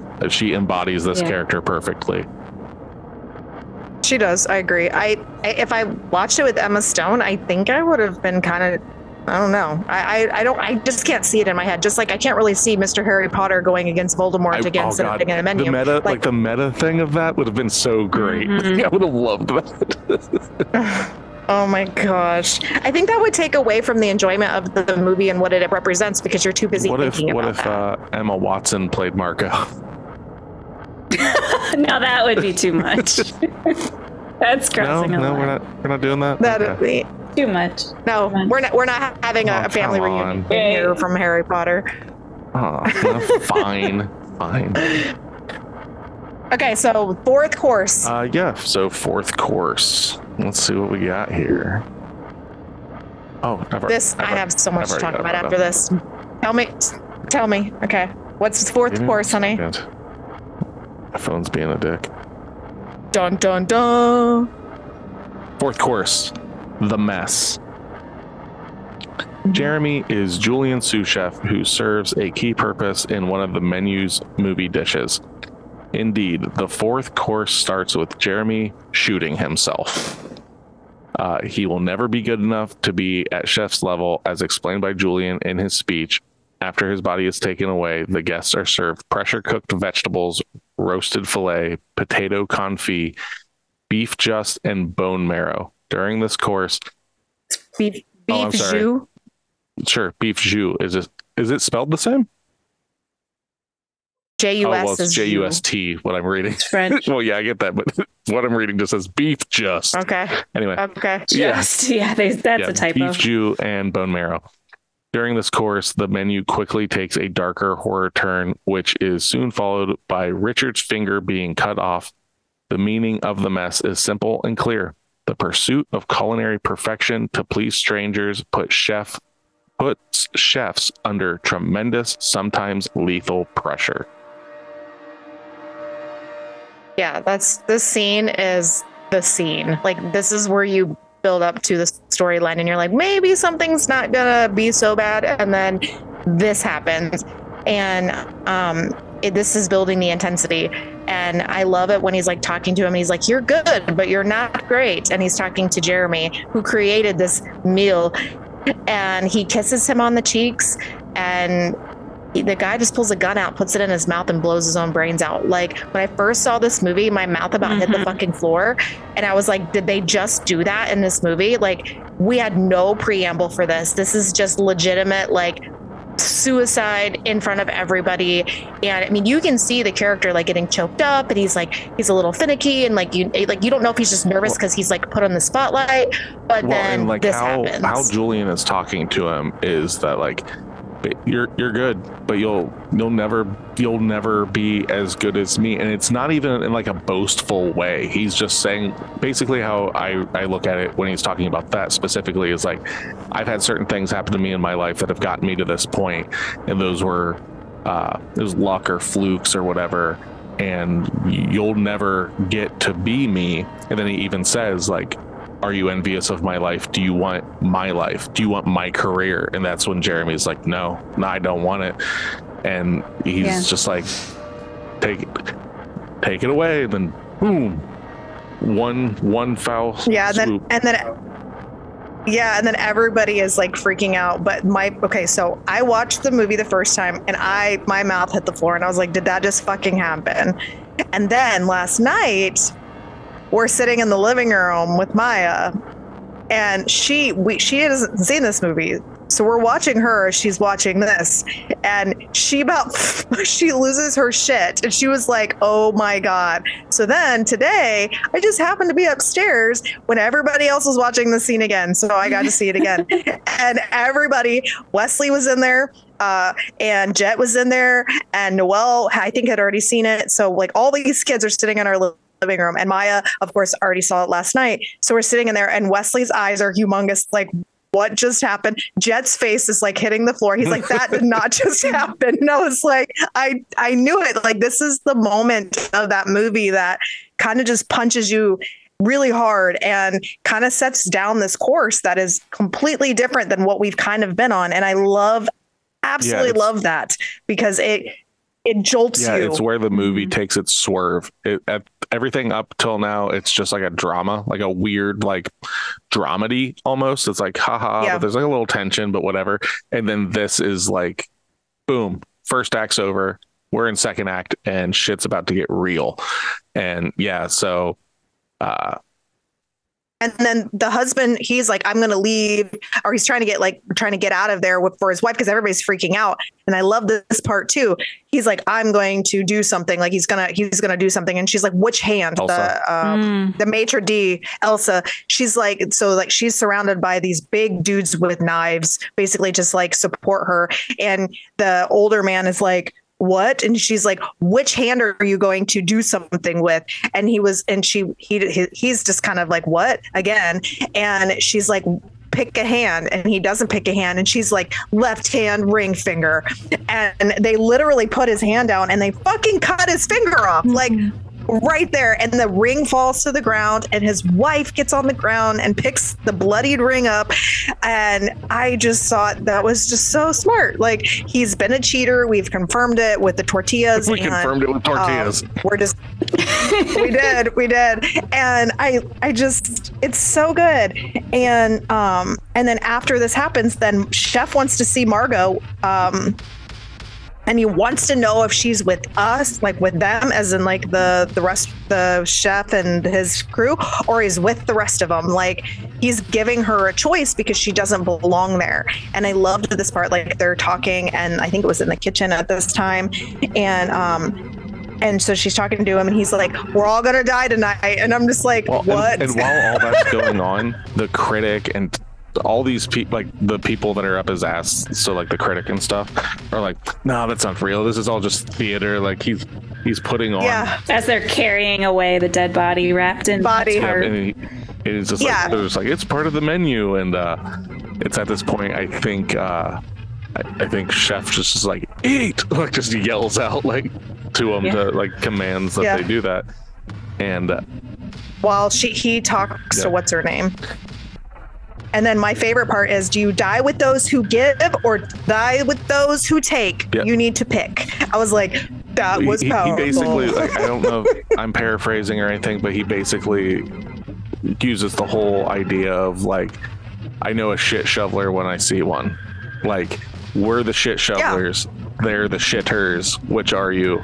You know, Yep. Well, it's like we're we're the ones that are serving people and they're taking advantage of us.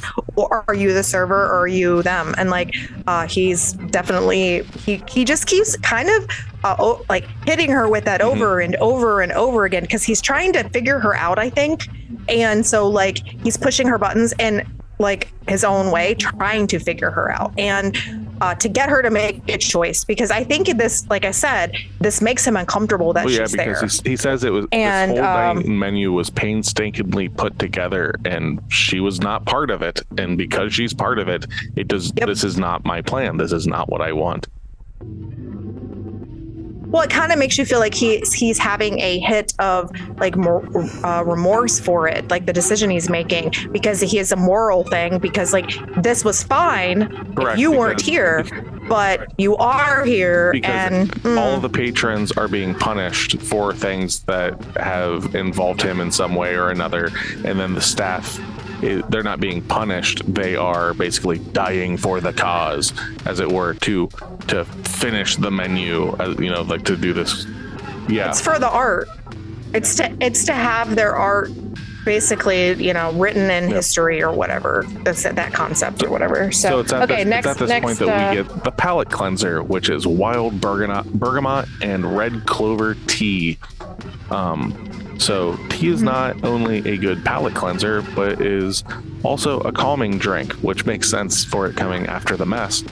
Um, it may be the most normal of the menu's uh, dishes, but this is only to ensure that the guests remain calm for the next part, even after witnessing Julian uh, no, not Julian, Jeremy. Even after witnessing Jeremy shoot himself, during this dish, Julian offers his guests his guests a chance to ask him questions as the tea represents the last moment of the calm before the storm. And in this case, he explains that the guests represent ingredients to a bigger concept, foreshadowing the end of the menu and the chef's intention of killing everybody. He explains why he despises every single one of them. This is when uh, we find out why John Leguizamo's character is here. and Mm-hmm. And and that one's the one that's just what you know, I've I've been uh Julian in this point where basically he's talking about like, you know, I it was a Sunday, it was my first day off in months, and I went and saw this movie called Calling Dr. Sunshine, and it was fucking horrible. Like that's the reason he's here. He's trying Yeah. to kill him because he ruined his one day off. Wasted my time. Yeah. I, I, Yep. And he call he calls Miss Bloom the dam she damages Yep. livelihoods and fills the enabler, which is Yeah. her assistant. Mhm. He and she he, he tells her he tells him you enable her like her poor behavior. And I love that. I like that he calls all of them out so it's not they're not questioning Yeah. why they're there. My favorite was the the married couple Oh, when yeah. he when he draws attention to them like you've been here 11 times name one thing you've One. eaten so right there it's showing that they're not there for the experience they're not there to appreciate what he's made it's purely out of abundance yeah, they're just like, well, I guess we can Yep. go do that again. I guess we can spend twenty five thousand dollars on a meal again. And i feel like it was 1200 not 12000 Okay, maybe it was. Maybe that's right then. Regard, i mean either way it's Still still, a lot too- of money still too much Yeah. goddamn money for this. But uh, yeah, because like he's like, just name one Well- thing, and she's like, uh, uh, trout. We had, we had, or no, we had cod. We had cod. Cod. And he's uh, comes up and's like, oh, it was cod. He's like, cod. It was spotted trout, you donkey. it was halibut, but yeah. I, I'm with them. I don't fucking care. No, yeah. Well, and before, during all this, the dude bros are trying to break out through the glass that's not breakable. And my, I, this lady is such a good actress. The lady who plays Elsa, she comes over him and she just like lightly escorts him back to his table, like, "Sir, please sit down." let me help you with your Yeah. chair and she like picks up the chair Sets and just back. walks it back to the table yeah, yeah, and um, and also during all of this, like, he's also talking about um. Tyler's character, and Tyler's like, I could taste the bergamot in the tea, and like, I'm just Well- like, And the look what on the Chef's fuck? face Well, because there's there's, there's like, all this it shit, there's It's all this shit going on, and like the one question he asks Chef is, "Is it bergamot?" And fucking Julia's just like, "Yes, yeah, it's fucking is." What? And that's what I'm telling you. Like his his complete lack of like seeing what's happening is hilarious. Between him Yeah. like just like going at it with the the bone marrow course and then drinking the tea and be like, hmm, I'm gonna I'm gonna try to impress you, chef. Y- Like, yeah. When all this other like, what the fuck is happening? Well, it's Should also be at this time that the Yeah. chef refers to them as uh, they are all ingredients in the menu. Like all of all of you are ingredients in my menu. Yeah. And that's why I figured he was so frazzled by Margot was because everything was meticulously planned and she wasn't supposed to be there. I didn't Yeah. pick up on like what you were saying, Steph, about how um, there might be like a sense of morality with her um, being there, like he not wanting her to Yeah. like be a part of it. I saw it as like kind of a controlling characteristic of you're not supposed to be here. Now what am I supposed to do with you? Versus you're not supposed to be here. I don't want you to succumb to what's going to happen. I believe that too in the beginning, and but I, since I've watched it, I think that I do see the morality part because the way he treats her, and he consistently goes back to her over and over again to converse with her throughout the whole movie. That he treats her like she's the conundrum she is, but he doesn't treat her poorly. Like realistically, he's just talking to her, trying to figure her out, and the conversation they have later on in the uh, his office really kind of hits that home for me. I And, think he, I- um, I, think but he yeah, kind of sees a little bit of himself in her is a big thing. Oh yeah, I he's mentioned. so. Yeah, he mentioned that. Yeah. So, um, but my other part was so during all of this, we're talking about the regulars and the angel investor. Um, Doug So they- Varick. I just this was oh my god, this is so, Doug, smart. Doug Varick And- is the the investor that owns this island and everything, and it's the one that the dude Yep. bros work for, not with. Yes. Yes. And they uh, uh, hang him up outside, like highlighting him over the water with wings. And he's hanging, we don't see what he's hanging from. I'm guessing like it's a crane of some sort, some or sort I, I don't really know. So yes, and he's just there, and I think he is like tied up essentially, and everybody's like watching this as it ascends into the water, and he and the chef is kind of like. Don't talk, like just let me watch. Like it's almost like he's enjoying the scene, and this guy just starts lowering into the water, and he drowns and he dies. And then, um, this is when like the chef's talking about there are no substitutions. I, that's all my notes say, but there was something about substitutions when, talks he, at when this, this, is happening and so he's not watching it his back is kind of turned to it His- eyes are Oh, closed okay. like he's listening to a symphony and he's picking things out because Oh. he, he says listen Okay. listen and then as doug like goes under he's not even watching he's just like under he goes Yep, Oh, he's like, hearing he it. Yeah. you hear that silence i'm free Ah, okay, that makes more sense now. Okay, I just know that this scene was like him enjoying what is coming to fruition. Like his, like he's severing these ties by literally murdering murdering a man and drowning him to death. Which, again, kind of dark and twisty, but kind of also awesome. And- so, and I saw it as he once again didn't appreciate what the chef made because didn't he mention at one point that's where like the no substitutions come from like he would come to my restaurant he would want Yes, something off the it. menu that was like different he didn't want what I made him and he would always do substitutions so I see this part as hilarious because he's just like pounding on the glass like we don't make substitutions institutions, yes. and I get that. That's like true. when when you are at the level that Julian is and stuff, um, you you're going to get what they make. Like it's not that you're going like, oh, I'm going to go get the the tacos or whatever. Like the point is like this guy's supposed to be a great chef. Like that's why he's getting paid what he's getting paid and why he's got all these accolades and stuff. Like he's going to make what he wants and it's going to be fucking amazing. And to just complete like uh Doug uh, Doug Varick is just like, I don't fucking care, just make me what I want.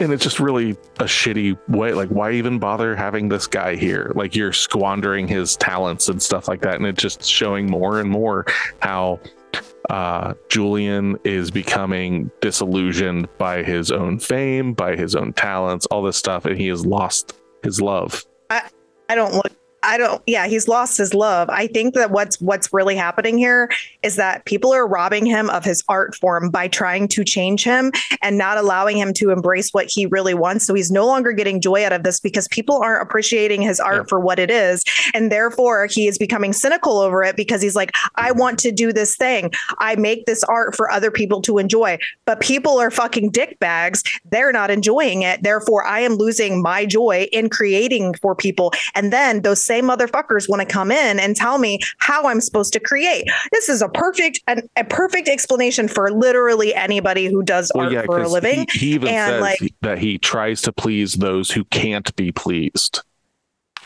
Yes. And I think that's the point of it. So instead of him uh at this point he's lost his joy because there he's there's no like he obviously likes to do what he does, but at the same time he's creating it for an audience like it's not just for himself and he's not getting anything out of it anymore because people are ruining this experience for him by trying to a not appreciate him and two controlling him. And i feel that so hard sometimes because my job so i get it. And that's i think that's why i resonate with this movie so much even though i would never want to murder a bunch of people but this is uh, this was that that's why i like this a lot. I thought it would hit for most people who could understand um the what he's going through emotionally but just being an artist So it's at the, it's at this point that Margot goes to Chef's quarters, and this is when Chef is asking, "So have you made your decision? Are you part of the staff? Are you part of the the shitty like the shitty elite that are out there?" he calls them he calls them the Okay. shit Yeah, shovelers like that's where it is. So he does actually use that. Yep. Yeah, uh, yeah. And then they're sitting there and they're talking, and he's like, "You know the guy that's in there," and she, this is I know. Yeah. Can um, you hear them? Can we? I can. ta- what's that? Can you hear them? Yeah. Oh, oh, Yeah, I'll, fucking I'll go- go take care of it. You Alright. tell the story. It's. It, It's gonna be fine. ugly. Go I'm just warning you now. There's. It's all right, fucking above my head. Oh. and we had a very specific conversation that this is not going to fucking happen and and I It's can hear multiple people. It doesn't sound like it's just one person. Oh. So we'll we'll we'll just wait because I can cut all this. Okay. Know how to turn this down? What are you trying to turn down? My light. I have a ring light camera. Oh, okay. I Is it too is it too bright? Is that your problem? Yeah, like I feel very washed out as the sun goes Well, are down. you using white light or warm? So, You don't use white. Is the other option. Is the ring? Can you lay something over the ring that won't block the camera? Oh, No, because that's what you need. You just need to diffuse it a bit. need to sit back further.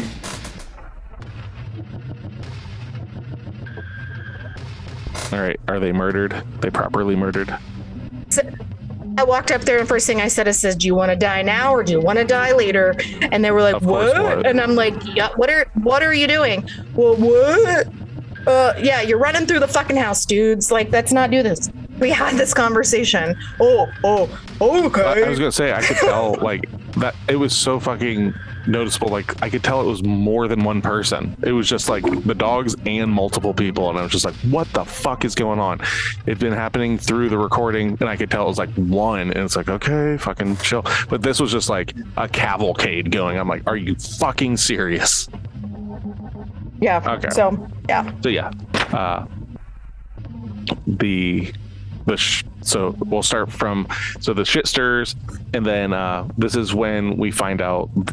Uh, this is when we find out that Margot is a sex worker and has. Uh, that's how she knows the old man and everything. Well, and she doesn't want to talk about it because he was like, "Oh, it's something bad, right?" And she's like, "No." She's like, "He just." just is very matter of fact. She's like, "No, he just wanted me to like something about masturbating while I sat there." But the really weird part about it was that he wanted uh, to me to tell him he was a good dad because he she looks like his daughter. Yeah, Like cre- creep factor times a thousand. Like. It's one thing to have a guy masturbate in front of you. It's another thing to, you know. God knows I've So had my fair share of men masturbating in front of me. That's nice to know. Thank you for sharing. This has been my TED talk. That's it. That's it. Welcome to my TED Talk. Uh, yeah. So, um, my my notes get kind of strange here, so I'm just gonna start reading them, and you jump in. Uh, my next line is "Mom got that wine" because mom is at this point just get Oh, she pours she pours a big glass of wine, and then they cut to them basically going outside for the next course, um, which is ran by it looks like Catherine Keller. Is that her name? Catherine Catherine. Yeah, Keller? she's another sous chef. yep. Yes. And um, this is her telling her story on how our chef tried to get with her and then treated her like dog shit when she uh, basically bu- rebuffed his advances or however you want to say it. She didn't want to didn't want to do him and he was not happy about that. And uh, this was called the this I love this. This is so fun. The name of this course is called The Man's Folly. And um, she basically chef is like understanding that he was shitty behavior and she takes a knife and stabs him Oh, in the leg or i mean It's- it's, uh, kitchen shears. sorry it's kitchen shears that's right so it's very similar to what he did to his it's same. It's dad in Taco Night tacos. It's the exact same scissors. yep Um. Yep. So sh- she stabs him in the leg with it, and he and um and he apologizes to her for his Yep. indiscretion. So man's folly, which is Dungeness crab, uh, um, umeboshi, yogurt whey, and kelp. Uh, for the sixth of the menu's uh, movie dishes, everybody is invited to leave the restaurant and step outside on the island. This dish is not introduced by Chef Julian, but our sous chef Catherine. In her speech, she recalls how what you said, uh, his advances and stuff. Yeah. As for the course itself, it's called Man's Folly and is only served to the women. As the female guests are led back into the restaurant, the men are given the opportunity to escape, showing how willing they are to run away and selfishly abandon their close friends, bosses, or significant others. At their tables, from the from the Dungeness crab to the fermented yogurt, the women feast on the representation of the pretentious insecurities of toxic men. Made with mostly ingredients from the sea, it also symbolizes the futility of trying to escape. As these men Okay. go running off into the woods and stuff and are given like a 45 second head start, um, most of them run off except for Tyler. Tyler's just like hanging out with the women. and it's like, He's like, I want to see yeah, what and they're like, no, you Yeah. go as well. And he's like, oh, okay. And he just kind of walks off. You never see him get captured because I'm pretty sure like they just got him and he comes back. The uh, ass sucker of the critic though is the last one found, and um, he is he's given like this like egg dish because he's also found in a hen house. And it, I love how the chicken- window just comes down with a hand. and it, it's Elsa. Yeah. I believe it's Elsa again. She like no, No, I don't. I don't It's know. I think it was somebody else. But it was yeah. a guy. Because the guys were chasing. The guys were the ones That's that were right. chasing the guys. But Nick, I think you're right. Um, Tyler doesn't go far because you see him like peering in the window while the women are eating. Oh, no, I didn't see that. no. Yeah. No. That's to a window of him just like looking through. Well, at the end, when he's talking to Margot, he's like, "What did you have?" Like he was, he's just wants Mhm. to eat all the Mm. Foods. But uh, so these women are sitting around this table, and I love this. Like you think it's gonna be like this kumbaya feel because they're like these women just hanging out, but then the critic lady is like, "This is so good" because it's the sous chef. Um, her dish. her creation her dish and so she's trying to like ask kiss you know trying to say like well maybe she'll let me go maybe you know i can get you a restaurant i can do all of these things and just- i it's just we just have to get funny. rid of the killing everybody at the end part. Right. and and that's when the sous Yeah. chef is like, "That was my idea." yeah. Yeah it doesn't work if you all live is what she says. And i was just like holy shit this lady's dark. But but what's better about this is that when this uh, critic starts giving her like a, basically patting her on the back for her uh, mastery in the the in the kitchen she gets teared up and like has to have a moment to herself. And then all the other women are like yeah it's great so Yeah. good. And they're like they're like egging like it's almost like this weird like women in a fucked up way, uplifting other women in a very shitty situation while the guys are outside running from other men. And it's like getting caught in the water trying to get away. Yeah. And like they're all coming back all fucked up. And like uh and John Le- Leguizamo's character when he comes back inside and he was like, oh, I failed, I tried. He's like, he's just huffing and puffing. And I was like, this is so good. I, I like this scene a lot. It was yeah, one it of the was dude, interesting. one of the dude bros has commandeered like a little like diggy raft kind of thing. They fucking hunt him down. They're dragging him into onto shore and stuff. He's like, no, Yeah. no. and with, this is also when we find out that Margot's name Yep. isn't really Margot. Her name is Erin. But uh, Yeah. so then all the men are are ushered back into the restaurant and everything. And this is when Chef walks up to Tyler and asks, "Why are you here?" And uh, Tyler says, "I I want to experience your food." And Yep. uh, this is when Julian kind of lets the cat out of the bag a little bit here. Margot's sitting at the table. Well, Erin, we'll call her Margot though.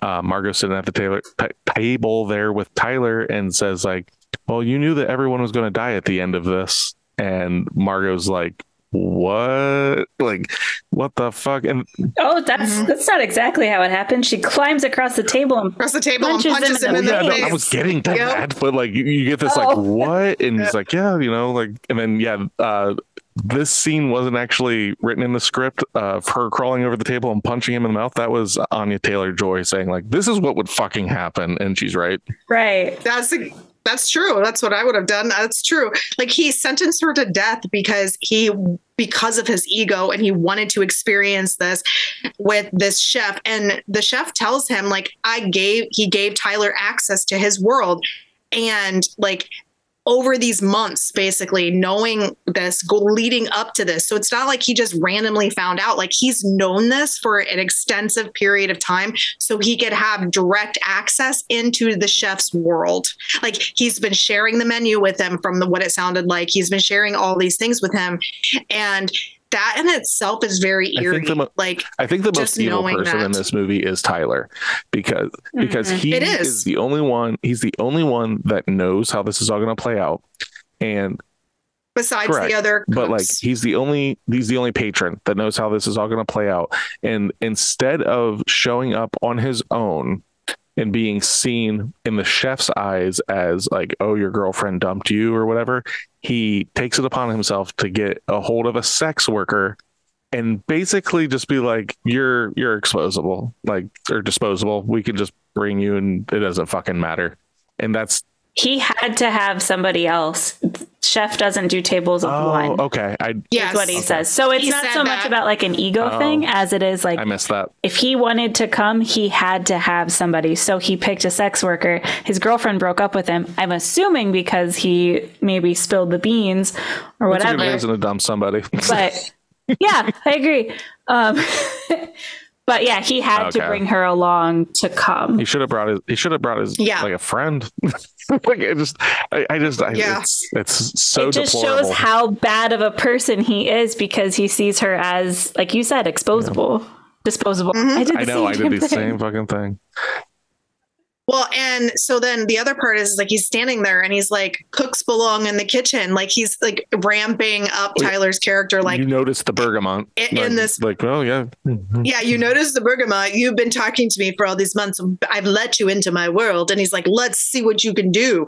And Chef is kind of like condescending to him in like a Oh. low key way. No, much he's And- straight up. This is a cat playing with his it- food.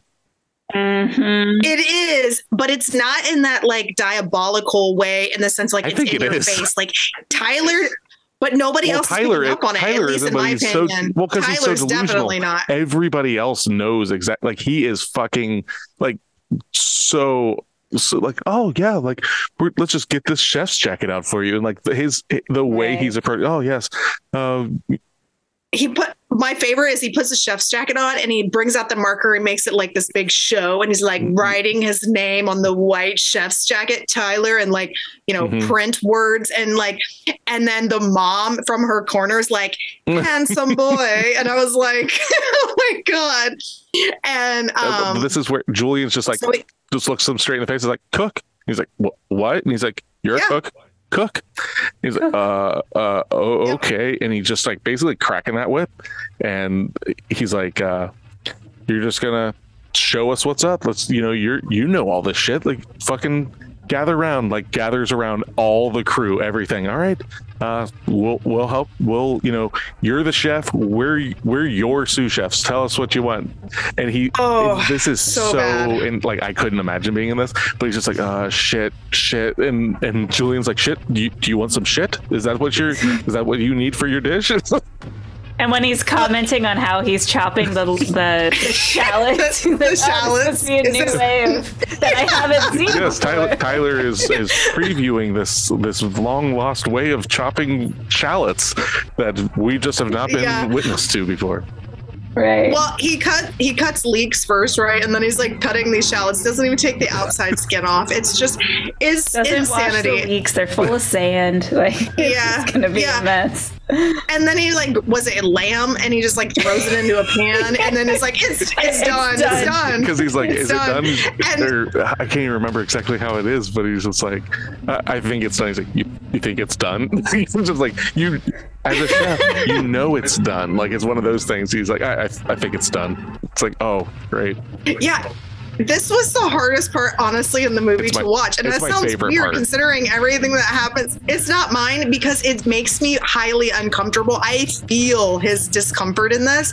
And I think that's why it's so well acted and it is so good in the movie. But I physically am just cringing just thinking about this going on in somebody's life, and I- he deserves the- it. Don't get me wrong. Right. Like this I'm on is the other deserving. side of the fence. I'm like, I wish I could put somebody through this that fucking poses this, like, just talks out their ass all the Yes. Time.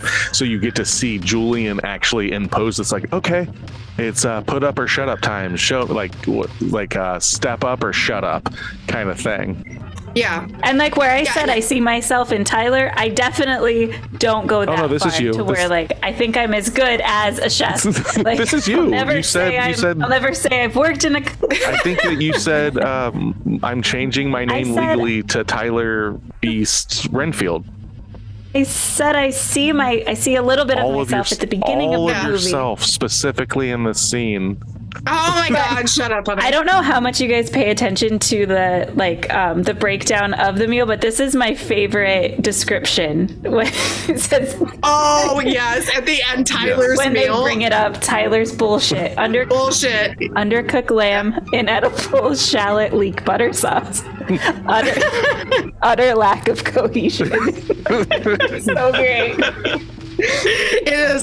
That is so good. And if this wasn't Yeah. planned, I guess, part of the menu. I think he says that he's like they're basically going off the cuff here, so we're we're adding a new course to Yeah, the it says although so. this was not in, uh, intentionally included among the dishes, in a twist, it is revealed that Tyler knew he was, you know, whatever. He knew all along. Uh, Yeah.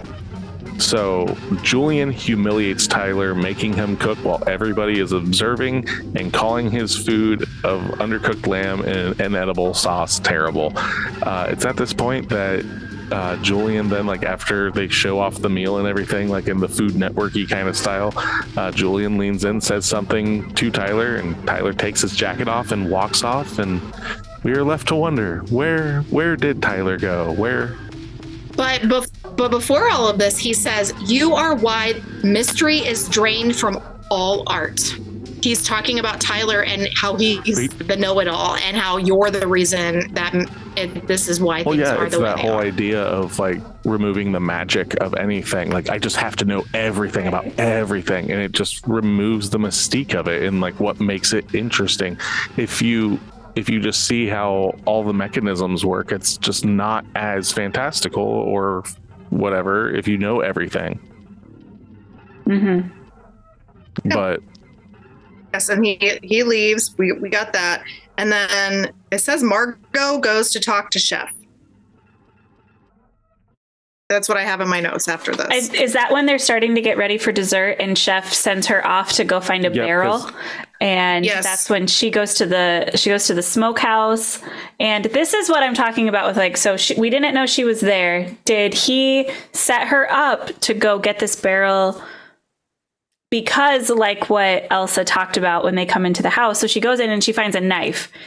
And I wonder if he knows he knows Elsa so well that it will play out the way that it did play out. I don't. I, yeah, I don't know. Like it's it was very interesting because it's like he's there. There, there's the three of them in the hallway.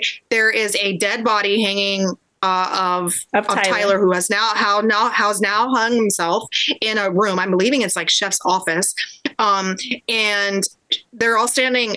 Elsa, Chef, and Margot are standing in this back area, and he's like, "I need you to go to the smokehouse," and he and he t- makes Elsa give her the key. Like Elsa seems like she's gonna butt in, like um, well, I can go do it kind of thing. And he's like, he's basically re- rebuffing her and like, no, I said, this is what I said, do this. And so I don't know, like, yeah, she goes and does all of these things and she ends up at his house and she ends up with a knife and all of that. But like, I don't know if he, I honestly don't know. Like, that's the only weird part about this movie is like, what was the purpose I think- of this? Like, why did he want her I think it's to do that? specifically that, uh, he's basically making it that she's a servant, no, no more than they are, and he's giving her a job to do now. She's part of it. But he lied. What did he lie about? Do you remember like so he lied. So okay, I'll take you through this part. So goes ends up going to the smokehouse, gets the knife. She gets curious and goes into the chef's house and sees the pictures of um, Lillian on like like Lillian's review is on there, and then it pans to him as like a burger chef when he was younger. And then and then she runs into Well- Elsa. They get into a Before that, that was before that though. Elsa and her fight before Yeah, she well, sees and- the and the thing- Okay. Well, at any rate, Elsa mentions that I, I won't be replaced. He didn't tell me about the. I didn't forget. He didn't tell me about the barrel. So Yes. it's not even so much that he, he's necessarily giving Margot a job, but it seems There- like in that that he like does he know Elsa well enough that this would transpire I think this it's way? more that maybe Mm-hmm. it was going to be somebody else that was going to do it, and he just pushed it off to uh, Margot, and then Elsa, being the overachiever and everything, is takes it as well. What he could have told me. Why didn't he tell me? And I will not be replaced. And I don't think that's what he's trying to do at all. He's just giving her a job to do, and Mar or uh, Elsa takes it upon herself to be like, I'm being replaced. This is something that he would have normally, like, everything's so pre-planned and all this stuff. Maybe it was something that,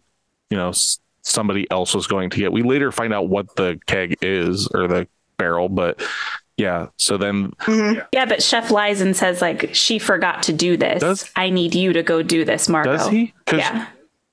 I don't remember him saying that she forgot to do it because she like He does say that he's like he. I don't know if he said she forgot to do it, but she he might have when he was like the barrel wasn't basically gotten, and I, he might have said Oh. that she forgot it because then she reiterates, "Well, I didn't forget it Right. because he didn't tell I me." yeah So that's what I mean about like the puppet master component of it.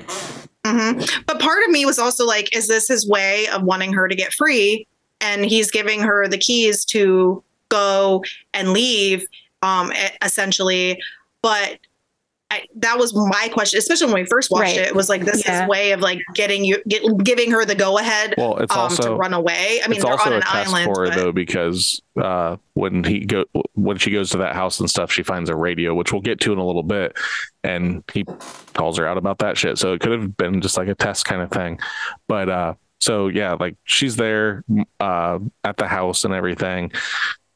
We see that his home kitchen is basically a like restaurant grade kitchen. Uh, Elsa gets all pissed.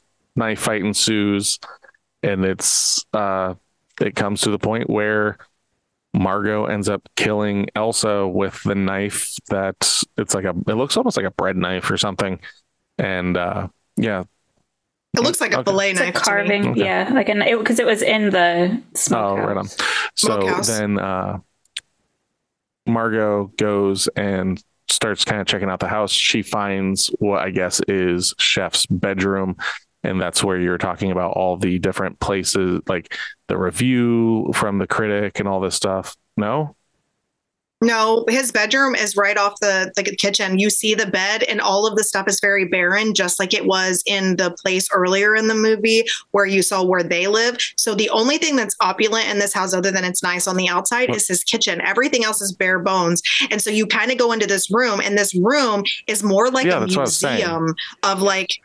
You said it was his Isn't it bedroom. his, it's his bedroom it's his bed and then on the walls there's just a couple things it's not like I think his bedroom. I think his bed is in the living. i living don't room. believe so Mhm. it is, It is. It's off to the Okay. left. whatever Back left, Yeah.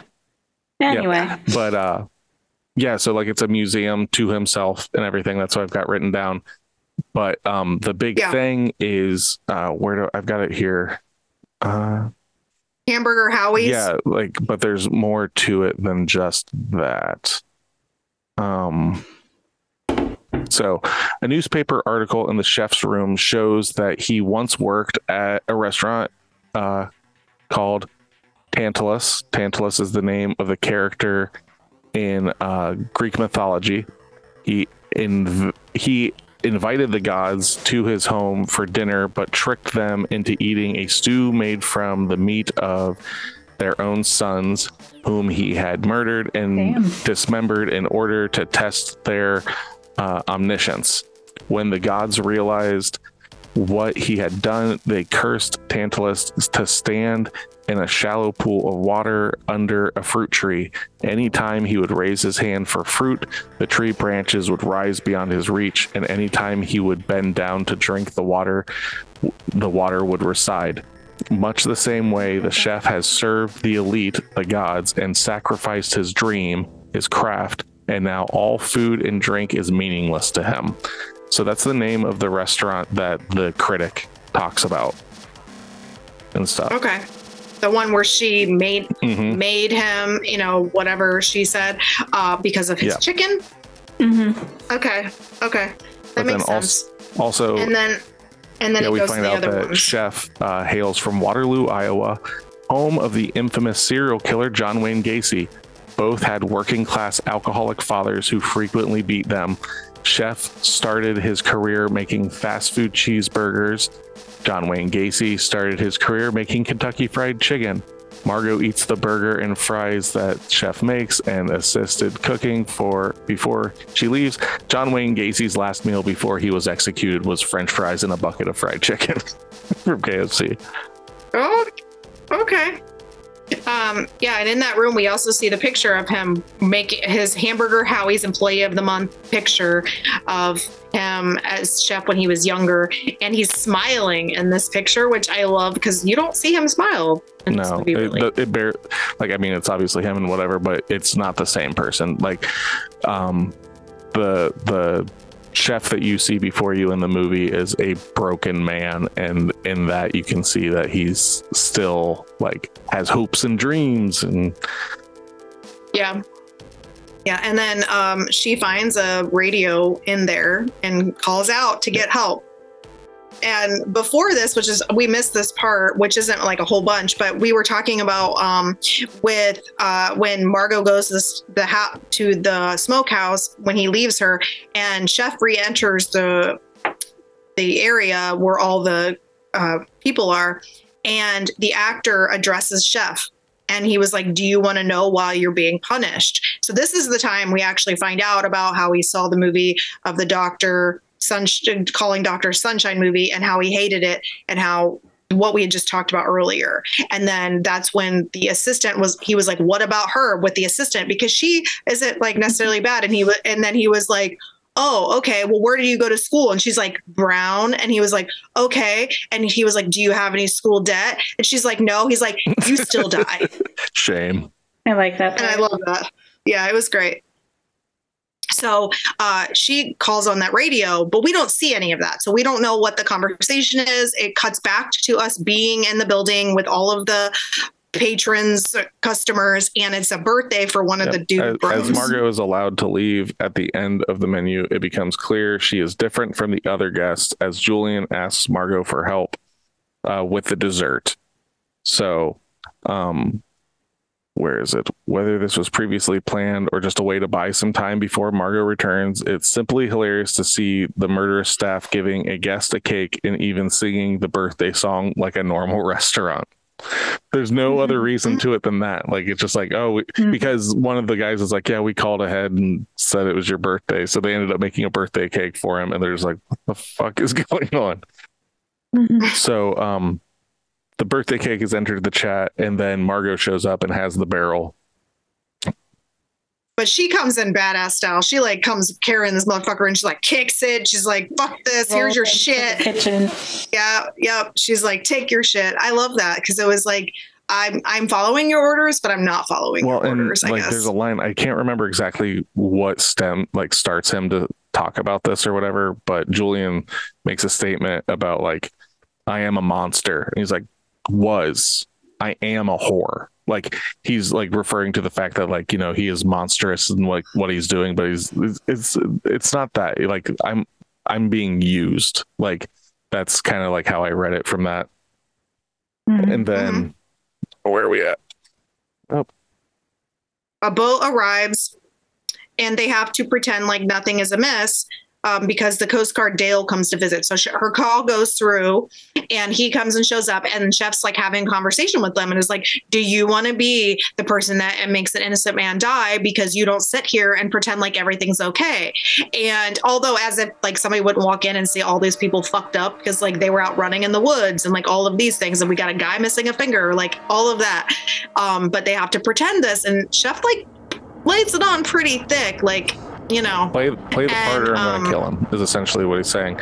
yeah, Right. yeah. Do you do you want to kill an when the innocent guy man? Yeah, when the guy comes And- in, he like asks like "Did anyone call for nine one one, and everyone's just kind of silent and everything.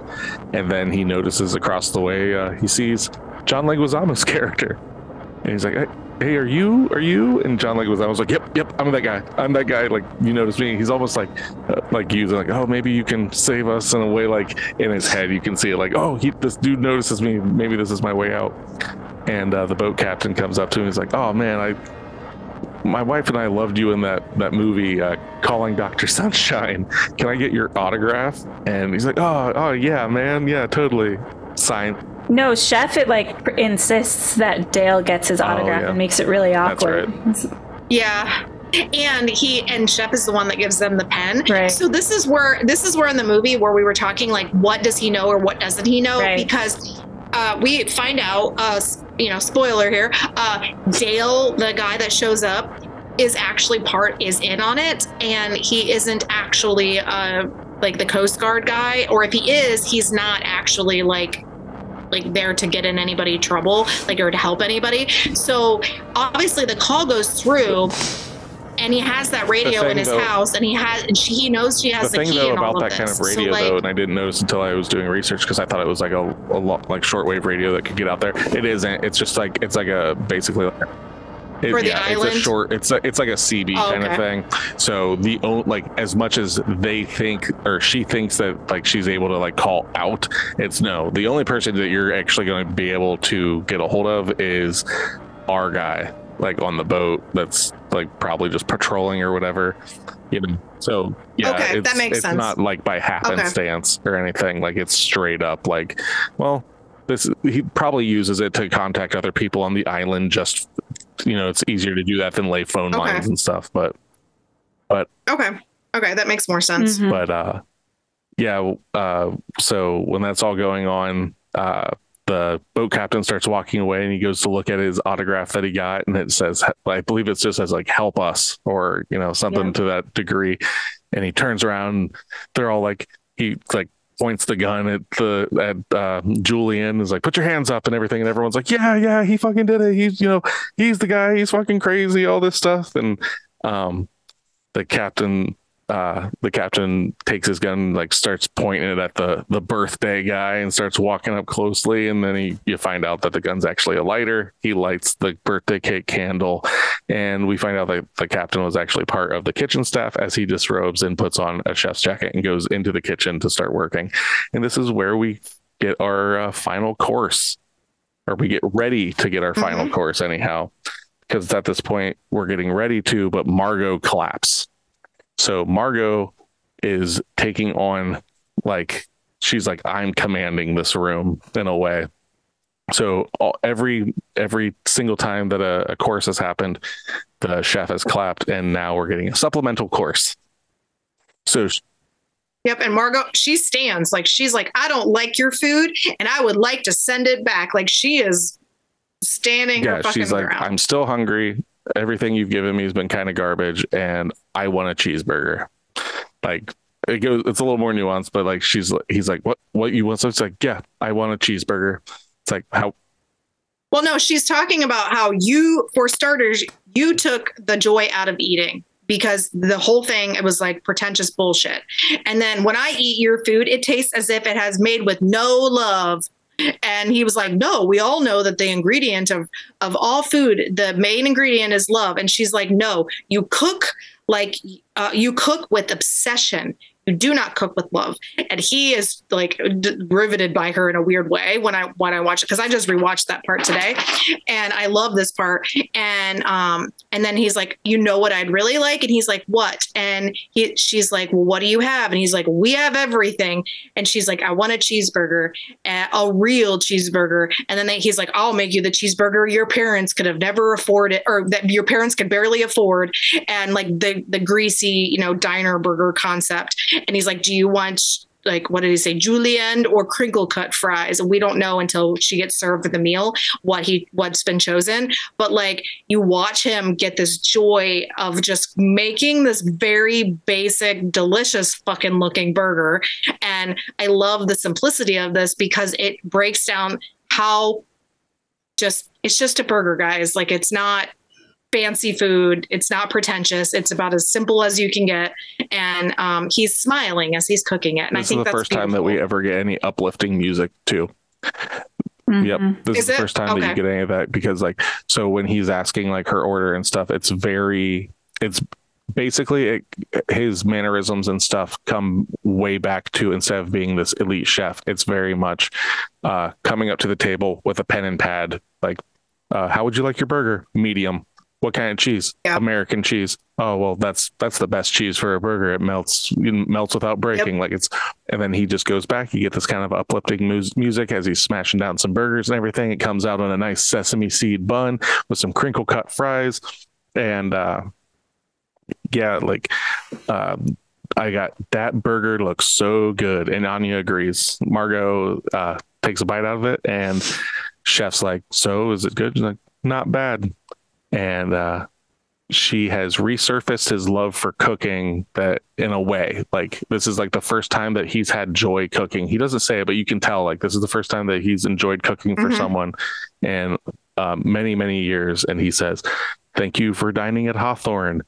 Uh, and she's like thank you for everything. Uh, and enjoy your gift bag uh, goodies barrett's barrett's finger. Like like there's like That's oh, different. is that, That's, That's different. forward. Yeah. She asks, yeah, she asks for the burger to go, almost as like Yep. a little nod to. So can can I can I go while everyone else here gets murdered? Correct. And he lets her go, and I think he let, and that's the time where like before I can't remember exactly what I said before, but oh, like the morality. I feel like he doesn't decide to to let her live until he she gets she calls him out and like brings him back to reality like Okay. sh- Yeah, giving that- him his love of cooking back at least for that moment was her reward and her reward for that is to be able to live Yes. Well, I my favorite part about that is he almost has this innocence to him at this point. Like he has this like shy, waiting to see if she loves it feel like Mhm. what you would have if you're feeding somebody something that you've made with love that you that you really want them to enjoy. And he he's like, you know, biting his nails, not really, but like that's his he's waiting for it. And she even says, now that is a cheeseburger. Like it's like uh or maybe he says that, but and then she's like, Well, I, you know, with like what you said to go, like she was like, Oh my she doesn't just be like, Can I leave? She's like, I think my stomach was my eyes are a little bit bigger than my stomach. Like she plays that up like I don't really I'm not leaving and taking this with me um because I'm running away, which we know she is, but she's just playing it up like, Oh, I I, I can't eat anymore right and I love that. Um, but yeah, I think that you kind of get that light bulb moment from him, and he's like, she puts a ten dollar bill on the table, and takes a little doggy bag he makes for her, and with the the gift bag that got, has the stuff got in locally it. sourced and, granola um and then he starts that's for the other yeah but he starts like he gives her that and then he starts Oh. saying like don't forget your gift bags you know it's with locally sourced granola Yep. uh one of barrett's fingers which is which I is like the that, husband yeah. that got his finger cut off and everything so she she Yeah. ends up leaving and it's at this point that we we get onto the dessert course which uh the dessert course is s'mores. So while while this is going on so i've got a couple different things i need to i need to kind of get at because this is all happening at the same time. He's ha- he's talking to them about you know how all of these gross items this like heavily processed chocolate and this horrific horrific marshmallow fluff and yes that you would agree with. um, all these things that uh, when brought together through fire make a delectable confectionery uh, thing and uh, he like while he's doing saying this the the staff is fitting every like putting these marshmallow vests on people and putting like Mhm. marshmallow chocolate hats on like n- not fake real things and uh he says you represent the ruin of my art and my life now you get to be part of it Mhm. and that's my favorite quote of his is the fact that like you all are here because you have ruined everything that I have loved. I used to love to cook, and because of your pompous bullshit, I can no longer. You have ruined my love for the only thing that I love. Because when he's talking to Yeah. Jeremy earlier during the mess and everything, he's basically talking about like this is all I've ever done. And not just like all I've ever done is cook. I have like, you know, 20 hour days, like all this crazy stuff, basically saying like in a way like you know no time for family, no time for relationships. This is everything, and when this is everything, and like the population that you you serve do not appreciate it. They or are overly critical for no real reason other than for their own selfish reasons and stuff like that. There's there's nothing left. I fuck this. I'm we're going out in a blaze of glory and you're coming fucking you want to you want to fucking be you want to say that you know me or you want to say that your review of my stuff is what made me and that's more you're more important than what I've done. Fine then you can you can be part of my last dish so as they're fitting them with that, they're doing like the spoon swipes of stuff like on the floor and like the whole the whole dining area and stuff is basically decorated as if it were a plate. Mm-hmm. It's beautiful. Like it's really well Yeah, got- together. Even though it's just like their last Yeah. Hurrah. So uh, after everybody pays, the staff prepares the final course. Um, s'mores may be simp- a simple course, even called boring by chef, but it is often associated with childhood innocence and good memories. innocence. Out of the menu's movie dishes, this was also the most epic, a fitting finale for everyone involved. Ironically, the dish ends everybody's life with the fire necessary to make the s'mores, killing everybody and destroying the restaurant. After all, as explained multiple times throughout the menu, Chef Julian's plan only works if the guests died. So what he ends up doing is he they're he pour they're pouring like basically like alcohol on the the patrons. Yeah. He pours it on onto himself and basically is saying like uh that he's going to purify them through fire and brace the flame. Uh, it cuts to like Margot on the boat, and she's just on that boat that came earlier and everything. Well, he's talking about rebirth, and like this is our where we're starting from scratch again, essentially. And the woman, this is where like when Margot leaves, this is where my turnaround for the wife is. Where um, so when Margot leaves originally, and she's walking out like hesitant because she's feeling guilt because she's leaving all these people behind. Uh, the woman basically just shoos her away and is like, "Go, like get away from here." And then so she holds no anger towards her for being with her husband. She wants her to escape. But then in this scene, and this is what I and it gives me chills just thinking about it, as Shep is standing there and he's got a hot coal, I think, in his hand that he pulls directly from the fire. He is giving him the speech about the purifying and all of this. And the woman, when he finishes, she thanks him. She says, Thank you. And then the motherfucker Well, drops the coal. And I- I'm just like, As he gets ready What? to drop the coal, he says, "We must be cleansed like martyrs and heretics." Again, another Yeah. another nod to like the religious undertones of this film and Mhm. stuff like that. Chef Yeah. burns with the s'mores. He's basically the catalyst of it, which I think is beautiful. So he drops it, Mm-hmm. which he then erupts into flame and the flame follows the alcohol to all of the patrons as they then become s'mores. They begin to burn. Uh, the catch, the kitchen staff begins to burn. The I believe it's the the barrel that they brought brought in. It looks Yeah. like maybe it was like full of propane. How it was like blowing and everything. and they turn the uh, They turn all the ovens, on, and then we cut to Margot sitting on the boat, and you can see in the reflection of her eyes the explosion of the Hawthorn. And Margot eats a cheeseburger, watching it burn, wipes the mouth off with the actual physical copy of the menu, menu. and we get credits. Yep. That's the end of the film. And, it- Yeah. and the description of s'more is marshmallow, chocolate, graham cracker, customers, staff, restaurant.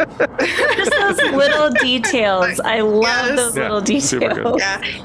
And I and I love the other part where he's getting ready to die and he's like, "I love you all," and then he, the everybody in the sh- in the in the area for the cooking area is like, "We love you, chef," and then that's when Yeah. every It's- all hell it's breaks such loose. a like heart damn it it's such a heartfelt way because he's not like i love you all it's very like like uh uh, a commander to his army. It's like, Mhm. I love you all. They're like, I love you, chef. And then he drops the fucking thing and everything burns.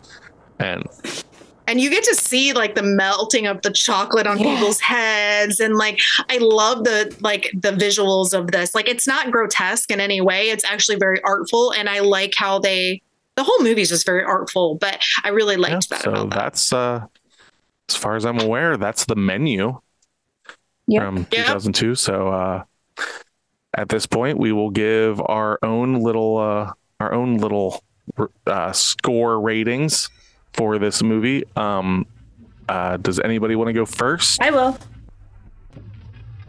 Okay.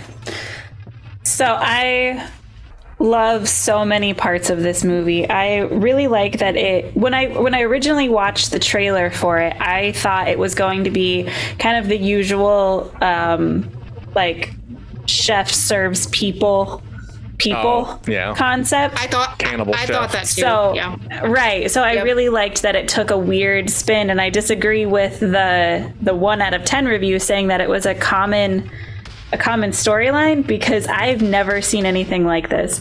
And like I said at the beginning, I really enjoy like food culture and following chefs and blah blah blah. So that's the setup of this movie is something that I'm kind of familiar with as far as like the kitchen and blah blah blah, all of that.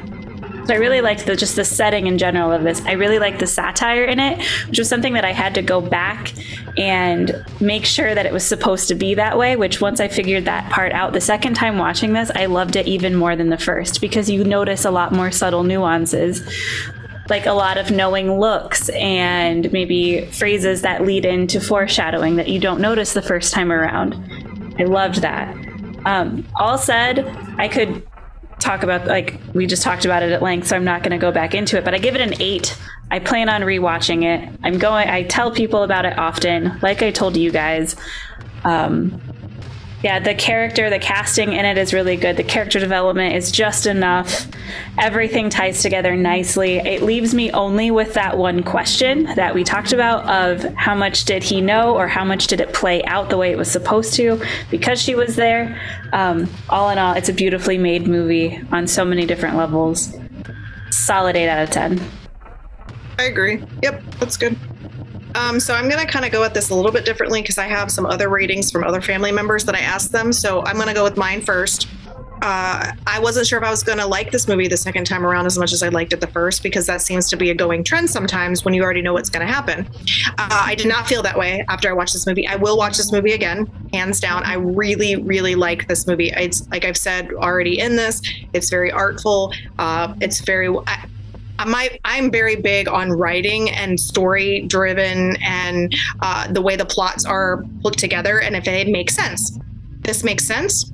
It ties everything up beautifully. It is very well written. It's actually brilliantly written, in my opinion, and in it's not in an over complex way if you look at it uh, at the at the base, but it is the way they execute it is what makes it brilliant. And um, I do wish we would have known kind of a couple little bits and pieces, like Tasha was saying, especially like what did he say to um, Tyler that then forced Tyler to go hang himself and things like that that I we think, will never know. I think he specifically um, just said, "I don't like you." probably, yeah, I don't like but, you. Go hang yourself.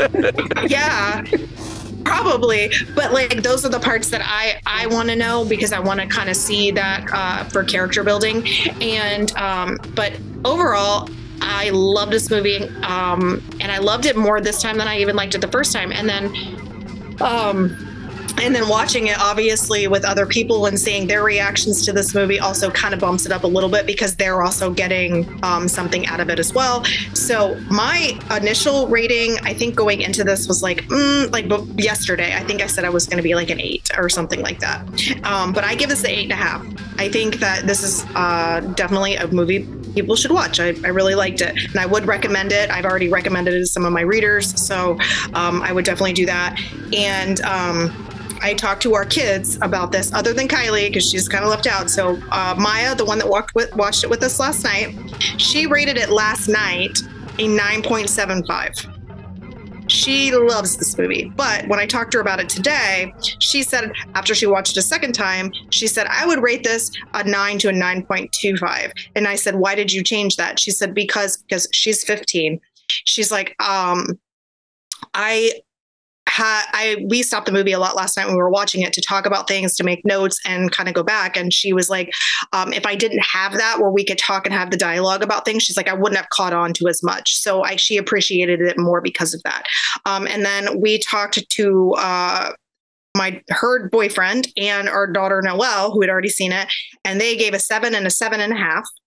And then our son Wes, who's very young, so he most of this is very over his head um, because he is so he's ten, he's very young. Um, he gave this a nine and a half. He thought it was amazing. So, um, and and him and I kind of talked about it a little bit because he didn't understand certain parts, and so we kind of had to have a little bit of discussion, and then what he thought it was, what it meant, and then what I thought it meant, so you could get his perspective. So we talked about that earlier today, but yeah, my my rating's at eight and a half, and I think that um all the other people who've watched this that we know have kind of Yeah. you know they they agree they they Yeah, really like like, this uh, movie. I'll make mine short and sweet. Um, I like this movie. Um, I enjoyed watching it the second time to see like more little things here and there, like oh, I didn't notice this look, or I didn't notice that, or things of that nature. Researching this was a lot of fun.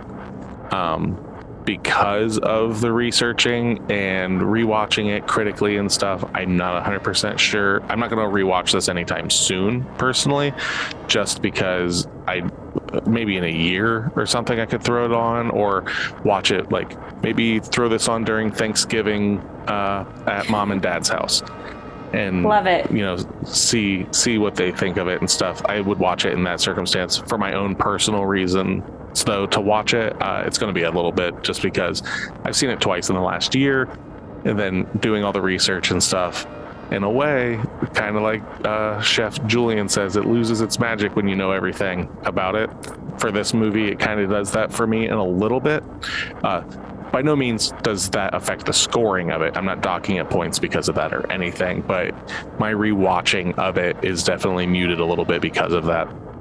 Uh, all that being said, I came into this expecting, like, uh, rating it off of what I remembered. I was like, I think it's probably like a seven. It's like it could drop, like it could, if it really sucks upon subsequent viewing, it could drop down to a six. So I was like, it it could lose a point, and at the most i think it could gain a half point so it could get up to 7.5 and then i after doing all the research and stuff like that i was fighting with is it a 7.5 is it an 8 um so i'm actually going to split the difference of that and i'm going to give it a 7.75 um i i don't know if i will like not that I like I'm never going to rewatch this. I don't know if I will. It's not uh I don't love it as much as you guys do it seems a little bit. But What's not splattery and Well, goofy enough for you? well no I? I mean yeah for for that reason like it's not there's nothing the narrative is there the story is pretty tied up and everything um after watching it a few times and stuff like you kind of get it but uh like i said 7.75 is what i'm giving it so tasha what's that give us for our graded score It gives us an 81.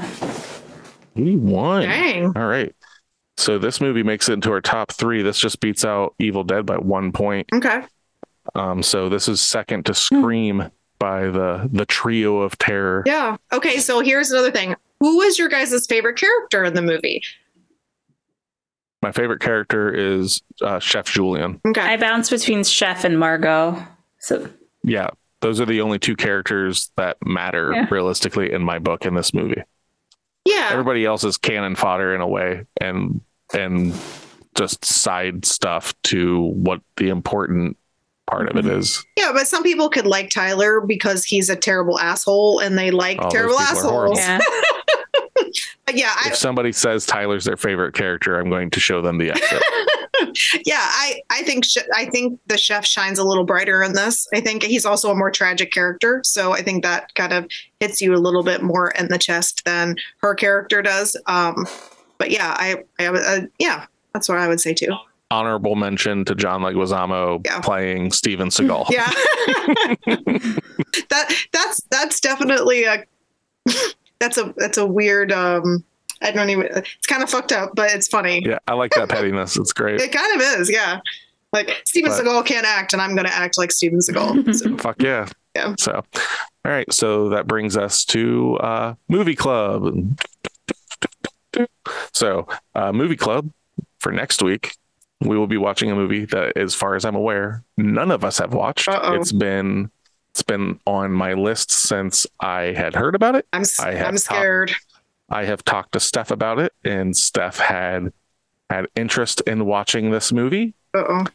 Um, this movie also seems like it would be up Tasha's alley. So this is why this movie is getting brought to the forefront. I feel that Is it a Mike Flanagan film? no, it is not. This film goes by the title The Night House. oh yeah, that sounds cool. Okay. Yeah, yeah. So we will be watching The Night House Okay. for our next episode. All right. Um, for Pod of the Dead, I am Nicholas. I'm Stephanie. And I am Tasha. Come back and listen to us, or else.